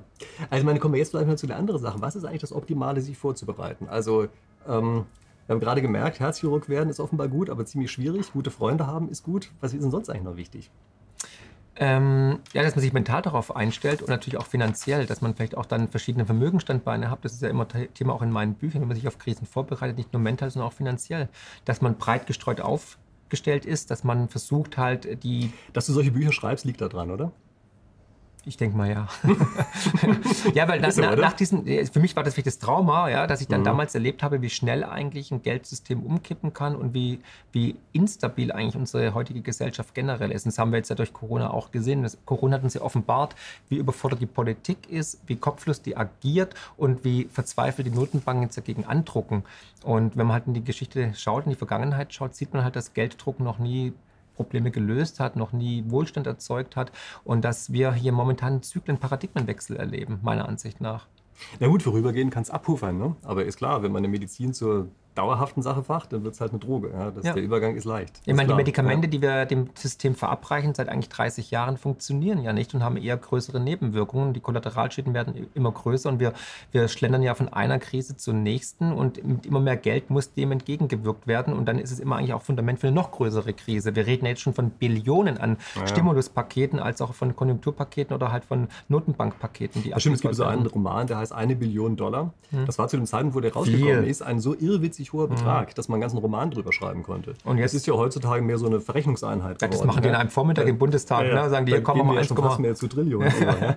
das wird kommen, klar, natürlich. Ja, ja, klar. Also das ist natürlich schon ein gewisses Alarmsignal. Ja, ja. klar. Ich meine, das ist übrigens auch eine Frage, die ganz oft kommt, nämlich wie ist denn das eigentlich? Soll man direkt noch vorher Schulden machen? Also ich glaube hier nicht so richtig daran, ja, und, ähm, aber das würde mich trotzdem interessieren. Wie ist denn deine mhm. Einstellung dazu? Ist es verschlaue Schulden zu machen? Nein, also wenn man natürlich eine Inflation erwartet und dass dann irgendwie der, der, der Supercrash kommt, der Supergau kommt mit einer Hyperinflation und mit einer Währungsreform, dann kann man das natürlich äh, machen, dann ist es erwartbar, dann entschuldigt man sich sozusagen. Aber in der Vergangenheit war es immer so, dass der Staat dann diejenigen, die sich auf Kosten der Inflation entschuldet haben, zur Kasse gebeten haben. Das war 1923 dann die Hauszinssteuer. Da mhm. wurden ja praktisch durch dann die Hyperinflation über Nacht die Schulden weg äh, verpulvert, ja, die waren dann einfach weg. Und dann hat der Staat gesagt, nee, nee, nee, so geht's nicht, ihr müsst euren, Tacheles, äh, euren, euren Beitrag zahlen. Und 1952 ja, aber den hätte man ja wahrscheinlich trotzdem zahlen müssen, auch wenn man keine Schulden gehabt hätte, oder? Was? Die diese, also das Zwangshypotheken hieß das ja teilweise, ne? Genau. Die, die man da gekriegt hat. Mhm. Ja, das ist ja, die haben das ja nicht selektiv gemacht. Die haben sich ja nicht vorher angeguckt, wer hatten durch die Inflation Nein, sein Haus entschuldet. Na, diejenigen, die praktisch ähm, diese Schuldenlast, ähm, die, die, sich derer entledigt haben durch die Hyperinflation. Ach, die haben das selektiv die, gemacht. Die natürlich, klar. Die so. mussten dann ah, zahlen. Okay, okay. Und 1952 war es dann eher generell. Da hatten wir dann einen Schuldenlastenausgleich. Da musste dann jeder, der was hatte, was bezahlen. Also 5000 D-Mark war damals die Freigrenze. Und die da drüber waren, mussten dann eine Art Vermögensabgabe zahlen, also 50 Prozent. Okay. Ich glaube, ich muss da nochmal nachlesen, wie das genau war. Mhm. Ja. ja. Ja, also deswegen, also, ich würde keine Schulden machen, weil ich glaube, das wird eher dann ähm, schlecht laufen. Also das heißt, die Schulden würden einem auf die Füße fallen. Dahingehend, ähm, weil Schulden wurden in der Vergangenheit, auch 1948 zum Beispiel, negativer behandelt wie Guthaben. Also 1948 mhm. bei der Währungsreform wurden aus äh, 100 Reichsmark ähm, 6 Mark 50. Ja? Mhm. Und du hattest aber im Nachhinein dann 53,75 Prozent mehr Schulden, weil die halt negativer umgerechnet worden sind. Mhm. Deswegen ist es ja, ja klar, das heißt, da versuchen sie dann natürlich auch alle, die irgendwie Zugriff haben, immer gleich noch künstlich mit gesund zu rechnen. Ne? Ja, und der Staat ja, möchte, ja. Halt, möchte halt den Schulden auf Kosten der Bürger und er möchte halt keine Profiteure haben, neben sich. Neben sich, ja. Neben sich, genau. betone ich ganz klar. Genau, und deshalb ist es wahrscheinlich, dass mit den Schulden am Ende dann doch nicht so klug, wie es immer erstmal aussieht. Ne? Nee. Das ist eigentlich für so einen für so einen Nieselregen sozusagen. Genau, ne? Da sind Schulden gut. Ne? Für, den richtige, für die richtige Wenn Katastrophe. es Gewitter kommt, ist es schlecht. Ja, ja, genau. ja. Und gibt es eigentlich irgendwelche sozusagen offensichtlichen Sachen, die man wissen muss, wie man sich vor staatlichen Zugriffen schützt? Ja, klar. Ich meine, wir werden ja Richtung ähm, links umkippen, meiner Ansicht nach, Richtung Sozialismus und Planwirtschaft. Wir haben ja schon Planwirtschaft der Notenbanken, jetzt sehen wir schon Planwirtschaft des Staates. Die Staatsquote steigt, der Staat äh, drängt sich immer mehr auf als Retter aller. Da wird dann TUI und Karstadt und was weiß ich alles verstaatlicht oder äh, finanziert. Und die Staatsquote steigt und natürlich müssen auch die Steuern steigen. Ne? Also das heißt, Herr Scholz hat es ja schon angedeutet, wir brauchen eine Vermögensabgabe, Vermögensteuer, steigende Steuern und so weiter, um die ganze Krise ja auch zu bezahlen. Und wir dürfen nie vergessen, nicht der Staat geht pleite, der Bürger geht pleite. Wir sind der Staat, wir zahlen die Zeche. Und daher muss man halt versuchen, jetzt noch legal aus dem Bankenkreislauf, aber natürlich auch aus der Sichtbarkeit der Politik Vermögen zu schaffen. Und da gibt es halt noch Möglichkeiten, aber das Zeitfenster wird immer kleiner, weil die finanzielle Repression Ist das, voranschreitet. ist das denn etwas, was du aus dieser Erfahrung mit Argentinien jetzt sagen würdest? Oder ist das etwas, was Generell. du eigentlich sagst jetzt? Jetzt, jetzt, mehr denn je. Also, okay, aber das ist eigentlich doch dann eher so eine, sagen wir mal, eine Theorie, die vielleicht auch im Jetzt entstanden ist, oder? Das kann Ja. ich doch in der Argentinien-Geschichte gar nicht so stark Nö, getroffen haben. in, in Argentinien hat mich gar nicht getroffen. Das ist ja erst entstanden durch meine Erfahrungen der letzten Wochen, Monate und Jahre und durch die Aussagen der Politik natürlich. aber kann es nicht sein, dass du damit eine sozusagen über Gebühren negative Interpretation der gleichen Ereignisse hast? Mm, sehe ich nicht und sagen ja auch viele andere. Und da sage ich, lieber bin ich ein Jahr zu vorsichtig, als auch nur eine Sekunde zu spät nicht vorsichtig zu sein. Weil Vorsorge ist besser wie Nachsorge. Wenn du nichts gemacht hast, und die Vergangenheit zeigt halt einfach, dass bei Währungsreform oder auch bei großen Inflationen der Bürger, also wir, eigentlich einen Großteil an Vermögen verlieren, an Kaufkraft verlieren. Das heißt, da würde ich mich einfach darauf vorbereiten. Momentan gibt es halt doch Möglichkeiten, dass man jetzt Sachwerte in Sachwerte investiert, die vielleicht dann sogar nach der Krise wieder ein gutes Startkapital für neues, in einem neuen System ermöglichen. Und da würde ich die Wette, man muss halt auf sein Bauchgefühl hören. Glaubt man, dass die Politik, die die letzten Krisen schon vermasselt hat, dass die in Zukunft die noch größeren Krisen meistern werden? Da muss ich sagen, habe ich relativ wenig Vertrauen. Es gibt auch von äh, George Bernard Shaw das schöne Zitat, ne? also ähm, wenn, man, wenn man der Politik nicht glaubt, sollte man lieber ein bisschen Gold haben. Okay. Wobei wir eben auch gemerkt haben, wie gefährlich so Gold sein kann, ne? Ähm, Ja, genau. den Also, Verdacht aufkommen lässt, dass man selber derjenige ist. Ja? aber deswegen ist es ja auch wichtig, dass man das nur als, als Krisenüberbrückungsmaßnahme sieht, ne? um seine Kaufkraft zu schützen vor Inflation, Entwertung und so weiter.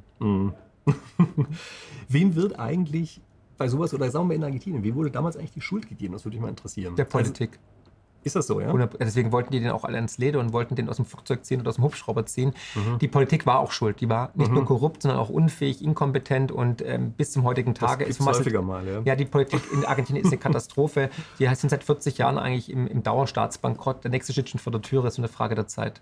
Okay. Und da waren sich alle einig, ja? die waren es. Bis heute, ja. Trotzdem werden sie immer wieder gewählt. Genau, das wäre nämlich meine nächste Frage gewesen. Das ist doch eigentlich total komisch, oder? Ja. Das heißt, die wählen die dann die ganze Zeit munter, aber die sind's. Er ist halt Brot und Spiele, weil dann kommt halt die Kirchner-Familie ne? und dann machen die, sagen die hier und wir sind die, die Guten und dann gibt es halt eine riesen Fangemeinde. Ich meine, es gibt es in den USA, Trump, Biden, genauso, ja. Jeder, egal wie idiotisch was ist, ähm, du findest immer irgendeinen Depp, der das toll findet. Und dahingehend gibt es bis heute in Argentinien noch Leute, die sagen, hey, Kirchner war der allerbeste Präsident oder Frau Kirchner sowieso. Und alle wissen, die ist hochkorrupt und die haben Millionen aus Landes geschafft, wenn nicht Milliarden. Wenn nicht Milliarden. Ich will nicht wissen, welche Schweizer Konten die haben. Ähm, haben die eigentlich sowas wie Burying oder sowas gemacht? Also das ist ja immer die Sache, dass man sozusagen Nebenkriegsschauplätze anzettelt, die ganz hoch hypt und dann das Eigentliche gar nicht mehr sichtbar wird. Ja, Gab es das damals so richtig? Was Ja, waren dafür ja. Sachen? Also ähm, bei De La Rua, dem letzten Präsidenten, da waren es dann halt so Nebenkriegsschauplätze, die man halt gesagt hat, irgendwelche Wahlversprechen nach dem Motto, hey, wenn ich gewählt werde, ich mache das und das und ich, ich, ich werde den Armen helfen, ich baue Schulen und die Wirtschaft wird, also immer das gleiche Gedöns halt, dass man halt Politiker, also dass halt die Politiker irgendwelche Wahlversprechen abgeben oder Sport natürlich, klar, Argentinien, Fußball-Weltmeister, immer und immer wieder, ne, da wurde auch immer hochgehalten, man hat sich dann gerne auch ablichten lassen mit, mit Profifußballern und so weiter, Maradona und so fort und dahingehend ähm, sehen wir das immer wieder, um die breite Masse zu, abzulenken. Brot und Spiele funktioniert seit 2000 Jahren sehr erfolgreich. Auch bei Also uns es waren aktuell. aber eher so sozusagen Spieleereignisse. Ja, Ja, genau. Also dann, ich habe den Eindruck, dass bei uns Burying ja eher so Skandale sind. ja, ja, Ja, haben also wir jetzt gerade Maskendeal. Ja, ja, genau. Wir neigen dazu, so auf solche Sachen sehr stark anzufliegen. Und dann gucken wir in der Zeit immer gar nicht auf irgendwelche anderen Sachen. Ja. Ja. Das scheint aber dann eher sozusagen das, die deutsche Variante zu sein. Ja. Und die argentinische ist eher so, wir machen ein paar sehr schicke Sachen. Es war halt vor 20 Jahren. Ich glaube, dem Mhm. Zeitgeist ist es jetzt auch geschuldet, dass wir jetzt eher noch sensationsgeiler sind. Und es wird, Mhm. weil wir auch eine sehr schnelllebige Zeit haben und jeden Tag muss halt ein neues Sau durchs Dorf getrieben werden.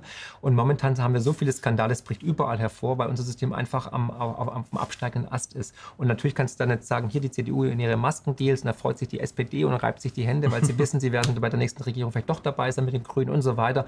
Und da werden halt immer andere Sachen aus dem Hut gezaubert und wir werden noch mehr solche Skandale in Zukunft erleben. Mhm. Ja, klar, gut, sicher, weil die sind natürlich immer schön aufzubauschen. Ja, und wie gesagt, alle gucken dann woanders hin. Das ist wahrscheinlich für beide Seiten einigermaßen angenehm. Ja, für die Seite den Skala 1-Zettel vielleicht noch angenehmer als für die andere, aber klar. Ja. ja. Und wie ist denn das eigentlich? Du hast vorhin mal gesagt, die wollten also Vertrauen wieder schaffen, dadurch, dass sie sich vor die Kameras gestellt haben. Mhm. Jetzt haben wir also einen Haufen Leute, die offenbar von sehr vielen für sehr korrupt und unfähig gehalten werden. Und jemand, der diesen Ruf hat, stellt sich also hin und sagt, Leute, es ist alles in bester Ordnung und wir haben alles unter Kontrolle. Kann man damit denn wirklich Vertrauen schaffen? Also ich finde das irgendwie eine schräge Vorstellung.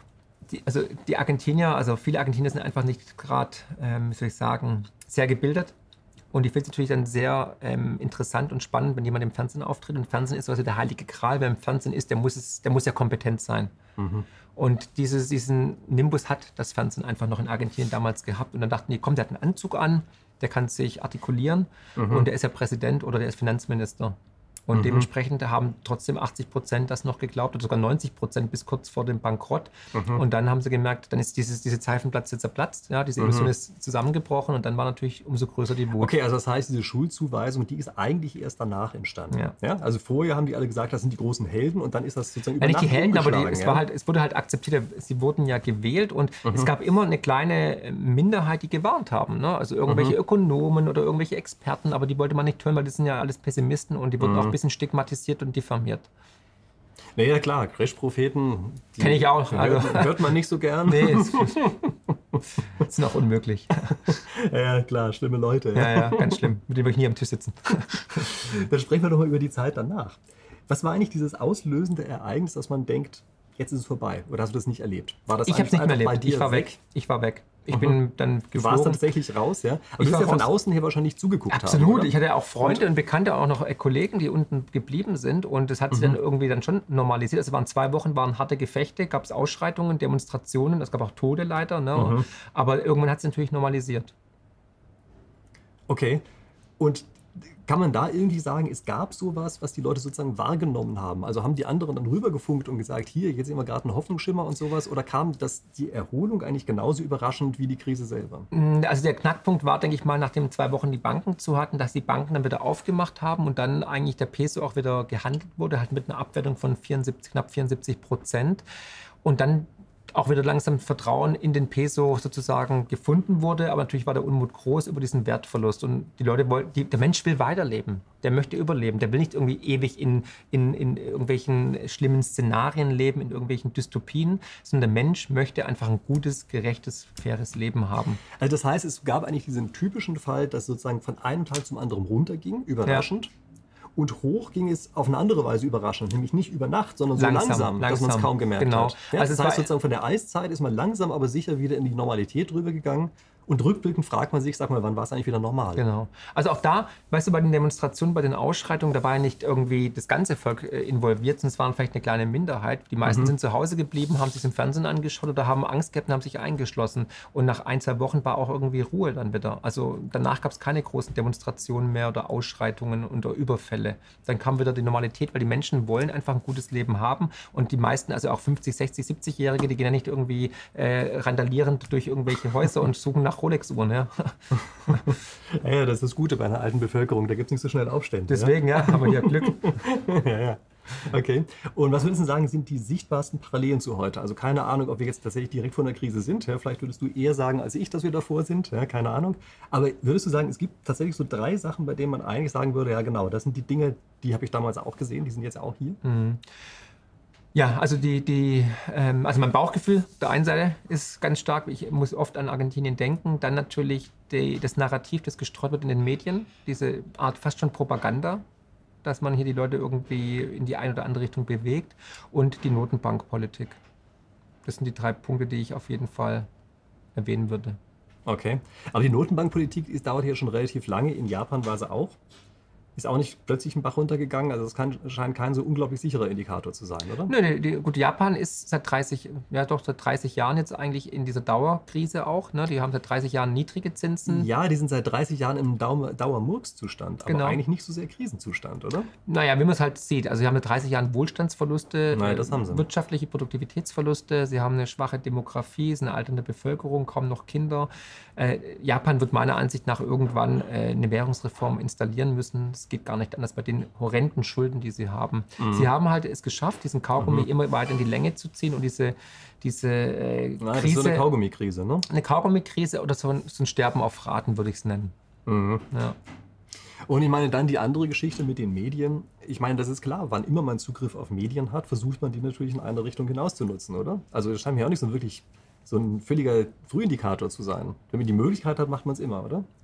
Wahrscheinlich, aber natürlich, die Medien möchten natürlich auch überleben und keiner möchte an den, an den, an den Grundfesten des Systems rütteln, in dem er lebt, ne? weil es ist immer schwieriger und erfordert mehr Mut, neue Wege zu gehen. Hm. Naja, gut. Wie gesagt, ähm, ich will sagen, man versucht immer darauf zuzugreifen. Ja, ähm, aber ja. klar, ist vielleicht auch die Frage, was Ursache und was Wirkung ist. Vielleicht ist die Ursache, wenn man die Möglichkeit hat, darauf zuzugreifen, dann provoziert man damit eine Krise. Vielleicht ist es so rum. Ja, aber wir sehen doch auch ja. zum Beispiel, dass der Politik natürlich viel äh, Sendezeit gegeben wird, natürlich ja. ihre Politik zu erklären. Oder dass dann Frau von der Leyen in der FAZ eine komplette Seite irgendwie äh, niederschreiben darf als Gastbeitrag. Ne? Also das ist dann schon fraglich, was da passiert, meiner Ansicht nach. Gut, wobei es eine private Zeitung ist, ne? Also.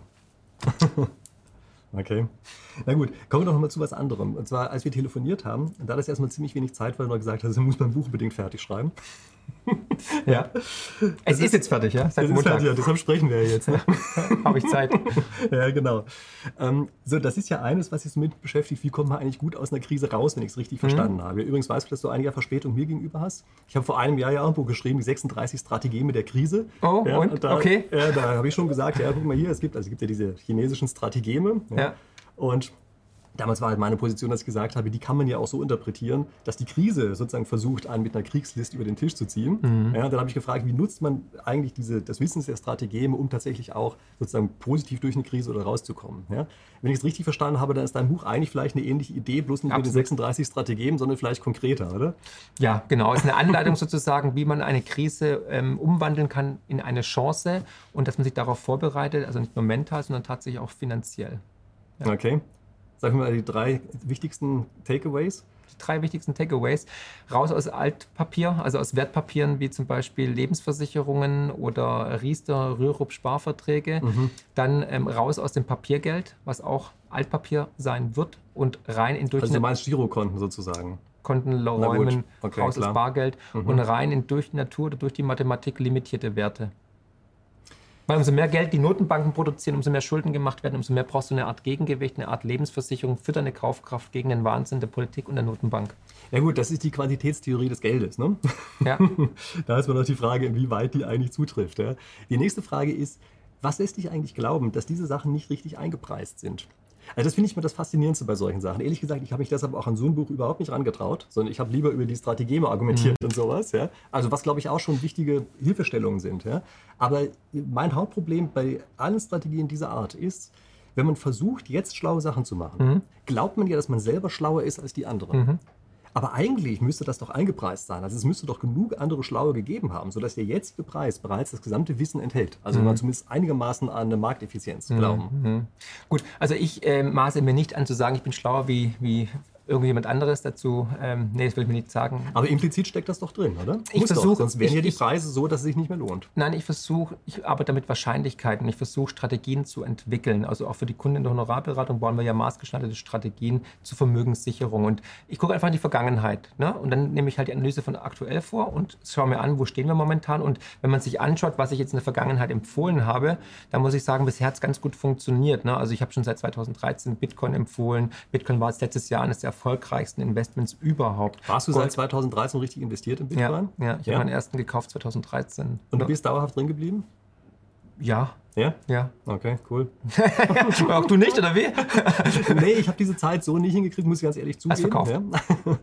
ähm, ich kenne eigentlich auch nur einen, von dem ich sagen würde, da bin ich mir sicher, dass der wirklich mit Bitcoin richtig Geld verdient hat. Mhm. Alle anderen haben irgendeinen Murks gemacht. Also Mhm. zu früh verkauft oder sind nicht mehr rangekommen, weil sie das Passwort verloren Das haben oder doof. Mhm. die Börse wurde gehackt oder weiß der Teufel, Ja. also tausende von solchen Sachen. Mhm. Ja. Bis hin zu solchen Dingern wie Festplatte vom Computer verschrottet und ach was ein Mist, da waren noch drei Bitcoin drauf. Ja? Naja, schade eigentlich. Mhm. Ja.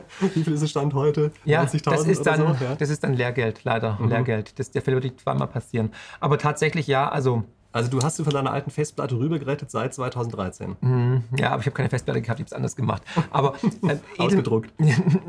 Ja, 2013 genau war das das erste Mal, aber Bitcoin ist ja immer in, läuft ja immer in Zyklen. Ne? Mhm. Und ähm, obwohl jetzt Bitcoin bei ungefähr 50.000 ähm, Dollar steht oder 52.000 Dollar steht, ähm, ist es für mich immer noch, dass wir da ganz am Anfang stehen. Aber es gibt auch andere Wertspeicher. Andere sagen, okay, digitales Gold ist mir zu heikel, ähm, normales Gold äh, oder Betongold. Das finden ja auch viele interessant. Silber, aber alles, was halt durch Natur limitiert ist als Gegengewicht, ist Mhm. interessant.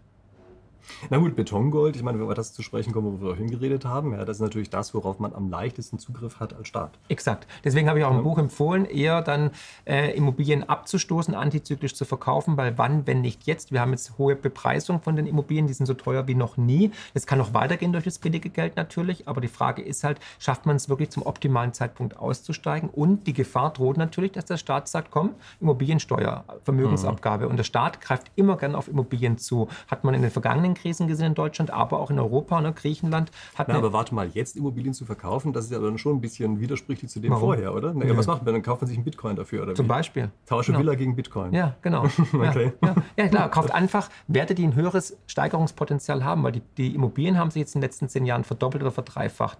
Wird es nochmal passieren? Nee, eher Also nicht. mich haben immer diese Berichte fasziniert, wie die Leute vor diesen großen Inflationen in Deutschland angefangen haben, ihre Häuser zu verkaufen, weil sie gesagt haben, da kriege ich ja Millionen dafür, ist ja total überbewertet. Ja, und auf einmal hat ein Brötchen schon eine Milliarde gekostet. Ja, das ist eine Hyperinflation, genau, genau. Aber dann brauchst du halt in der Hyperinflation brauchst du halt Werte, die noch stärker steigen. Und wenn du dir anschaust, zum Beispiel den Chart in der Weimarer Republik, wie die Goldmark sich entwickelt hat über gegen dem, der Papiermark. Und dann guckst du jetzt auch den Bitcoin-Chart an, dann würde ich einfach auf solche Werte setzen, die sich in der Hyperinflation oder in der Inflation gut entwickeln werden. Und letztes Jahr haben wir ja schon gesehen, Bitcoin ist durchgestartet, Gold ist gut gestiegen, Silber ist gestiegen, alles, was gut limitiert war, ist gestiegen. Wir haben ähm, Oldtimer sind auf einem Allzeithoch, ähm, Uhren, Kunstwerke.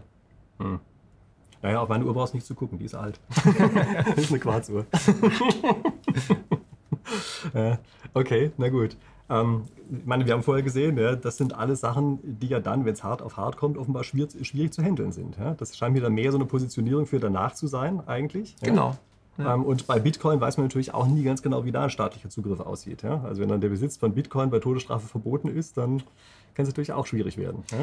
Ja? Ja, also ähm, das, Thema kommt immer und immer wieder bezüglich Verbot und so weiter und Todesstrafe. Da sind wir zum Glück noch weit weg. Also dann haben wir, glaube ich, ganz andere Probleme, ob wir dann überhaupt noch im richtigen Land leben. Aber ähm, Verbote äh, wird immer wieder mal vorgebracht äh, gegen Bitcoin, sehe ich nicht. Also, aber ja. Ja, ja, klar. Also schon ein es eigenes lässt sich Video dazu wahrscheinlich- machen. Nee, es lässt sich wahrscheinlich schwieriger verbieten als beispielsweise Gold. Hm, hm, Ja? Würde ich mal so behaupten. Ja, ist halt Und der. Zugriff ist natürlich auch schwieriger als bei einer Villa. Also insofern, klar, Genau. bin ich da. Also es gibt natürlich, es dabei. gibt, es gibt natürlich auf jeden Fall ähm, ja, von den Notenbanken ähm, Angriffe ja, gegen Bitcoin Mhm. und auch Argumente gegen Bitcoin, aber ähm, ich glaube nicht, dass ein dezentrales, limitiertes, grenzenloses, äh, digitales Gut wie Bitcoin verboten werden kann. Andere Staaten haben das schon gemacht. Es hat nicht funktioniert und ähm, wir kriegen es ja auch nicht hin, Cannabis zu verbieten oder irgendwas anderes. Also dahingehend bin ich erstmal entspannt. Ja, gut, bei Cannabis sind wir eher auf dem Weg, es zu legalisieren. Ja. Ja. Ja, und die Notenbanken produzieren ja auch schon digitales Geld, also der digitale Ich Euro dachte, soll ja kommen. jetzt digitales Gras. Gibt's noch nicht, gibt's noch nicht, gibt's noch nicht. Ist vielleicht gesünder als das andere. Wer weiß. Na super. Okay, also ich glaube, dann haben wir die wichtigsten Sachen durch, die mich so bewegt haben. Ja. Okay. Ähm, also fand ich super spannend. Ja. Äh, gerne jederzeit wieder. ja, also ich habe gar keine große Lust, so eine Krise auch zu erleben. Ja, Nee, aber keiner. Nach deiner Theorie ist es ja wohl so, in jeder muss einmal in seinem Leben durch. Ja. Glaube ich auch. Ähm, Also es kann schon gut sein, ne? dass es jede Generation tatsächlich Zyklen. einmal erwischt. Also wir hatten es jetzt schon sehr, sehr lange, eine Phase, in der es sehr gut gelaufen ist. Also Mhm. eigentlich war es ja die Zeit von drei Generationen, die es bei uns bisher nicht passiert ist. Genau, genau. Und das ist schon erstaunlich. Ja? Genau, und ich habe jetzt im neuen Buch auch diese Zyklen erklärt. Und da gibt es verschiedene Ansätze und da zeige ich auch auf, welcher Zyklus, in dem wir jetzt sind, welcher jetzt kommt, was uns erwartet und wie man sich darauf vorbereiten kann. Und das ist eines der besten Kapitel eigentlich, das ich jemals geschrieben habe. Na gut, das lese ich erstmal. Und äh, dann können wir darüber mal ein Streitgespräch führen. Machen wir. Denn ich bin natürlich als Spieltheoretiker eher immer so ein bisschen bei Mikroerklärungen mhm. dabei. Und mhm. diese ganzen Zyklen sind eigentlich immer eher Makroerklärungen. Gibt es ja? solche und solche? Also, ja, ich gebe ich zu. Ja. ja. aber die meisten Zyklentheorien, die ich so gesehen habe, die sind eigentlich eher makroskopische Zyklenerklärung. Mhm. Ich meine, ich muss erst mal lesen, bevor ich weiß, wie du es gemacht hast. Genau. Ja? Ist es Mikro oder Makro? Beides. Beides, okay. Wird also, schwierig, ne? Gucken wir mal. Ja, ja genau. Aber du hast keine Simulation gemacht, oder? Nein. Okay, die mache ich dann dazu. Dann Perfekt, perfektes Video. genau. Und wenn dann keine Zyklen rauskommen, dann wissen wir, oh je, die Mikroerklärung, die war es nicht. Wäre schlecht. Okay, gut, also vielen Dank. Ja. Ich danke dir. Ähm, genau. Ich äh, hoffe, dass ja, diese ganzen psychischen Sachen, über die wir gesprochen haben, hier bei unseren Zuschauern nicht auftreten. Ja? Denn irgendwie so ein bisschen traumatisch scheint es ja schon zu sein. Ja, aber nach dem ja. Video sind sie ja vorbereitet jetzt. Jetzt ja, wissen genau, sie, was sie tun müssen. Ne? Also, genau, also, dann würde ich sagen, wenn ich mich noch einmal an meine Zuschauer für den Fall, dass Sie jetzt psychische Schäden, Traumata oder sonst bekommen haben, dann schreibt es gerne unten in die Kommentare rein. Ansonsten vielen Dank fürs Zuhören und äh, ach ja, ehe ich es vergesse, bitte meinen Kanal abonnieren, wenn Sie es nicht schon getan haben, damit wir uns dann nächste Woche hier wiedersehen. Bis dahin. Dieses Ende war jetzt vielleicht doch ein bisschen sehr unhöflich von mir. Irgendwie, ich war so geschockt, dass es dann nach diesem tollen Interview doch plötzlich auch irgendwann zu Ende ging. Deshalb hole ich hier einfach nochmal ein paar wichtige Dinge nach. Also gucken Sie auf jeden Fall nicht nur bei mir, also nicht nur, dass Sie meinen Kanal abonnieren, das natürlich sowieso, aber äh, gucken Sie auch bei Marc Friedrich auf dem Kanal mal vorbei. Wie gesagt, es lohnt sich. Und er hat auch ein neues Buch geschrieben, haben wir ja kurz da auch angesprochen hier drin, ähm, das ist sozusagen das Buch für den Krisengewinner, ja, die größte Chance aller Zeiten. Ähm, ich habe das unten verlinkt. Äh, wenn Sie dabei sind, vergessen Sie nicht, ich habe ja auch ein Buch zum ganz ähnlichen Thema geschrieben, nämlich die 36 Strategien mit der Krise. Ähm, wenn Sie also sein Buch kaufen sollten und es in den Warenkorb legen, nehmen Sie gleich meines mit dazu, äh, damit ich vielleicht auch eine echte Chance habe, früher oder später auch mal auf der Bestsellerliste zu landen, obwohl ich ja bezweifle, dass ich damit jemals auf die wirkliche Bestsellerliste komme. Aber vielleicht, hey, im Management schaffen wir es, wenn Sie mich entsprechend pushen mit meinem Buch, dass ich auch noch auf der Liste lande. Okay, in dem Sinne, ähm, freut mich, dass Sie hier durchgehalten haben. Äh, Sie denken dran, es gibt auch noch eine Kurzfassung. Ähm, wenn Sie das empfehlen wollen an andere vielleicht, empfehlen Sie vielleicht die Kurzfassung, dass sich nicht jeder gleich durch die ganze Länge durchkämpfen muss. Obwohl so gut wie das hier ist, wird man am Ende wahrscheinlich sowieso doch auch hierher kommen. Ich freue mich darauf, Sie in der nächsten Woche hier wiederzusehen. Bis dahin.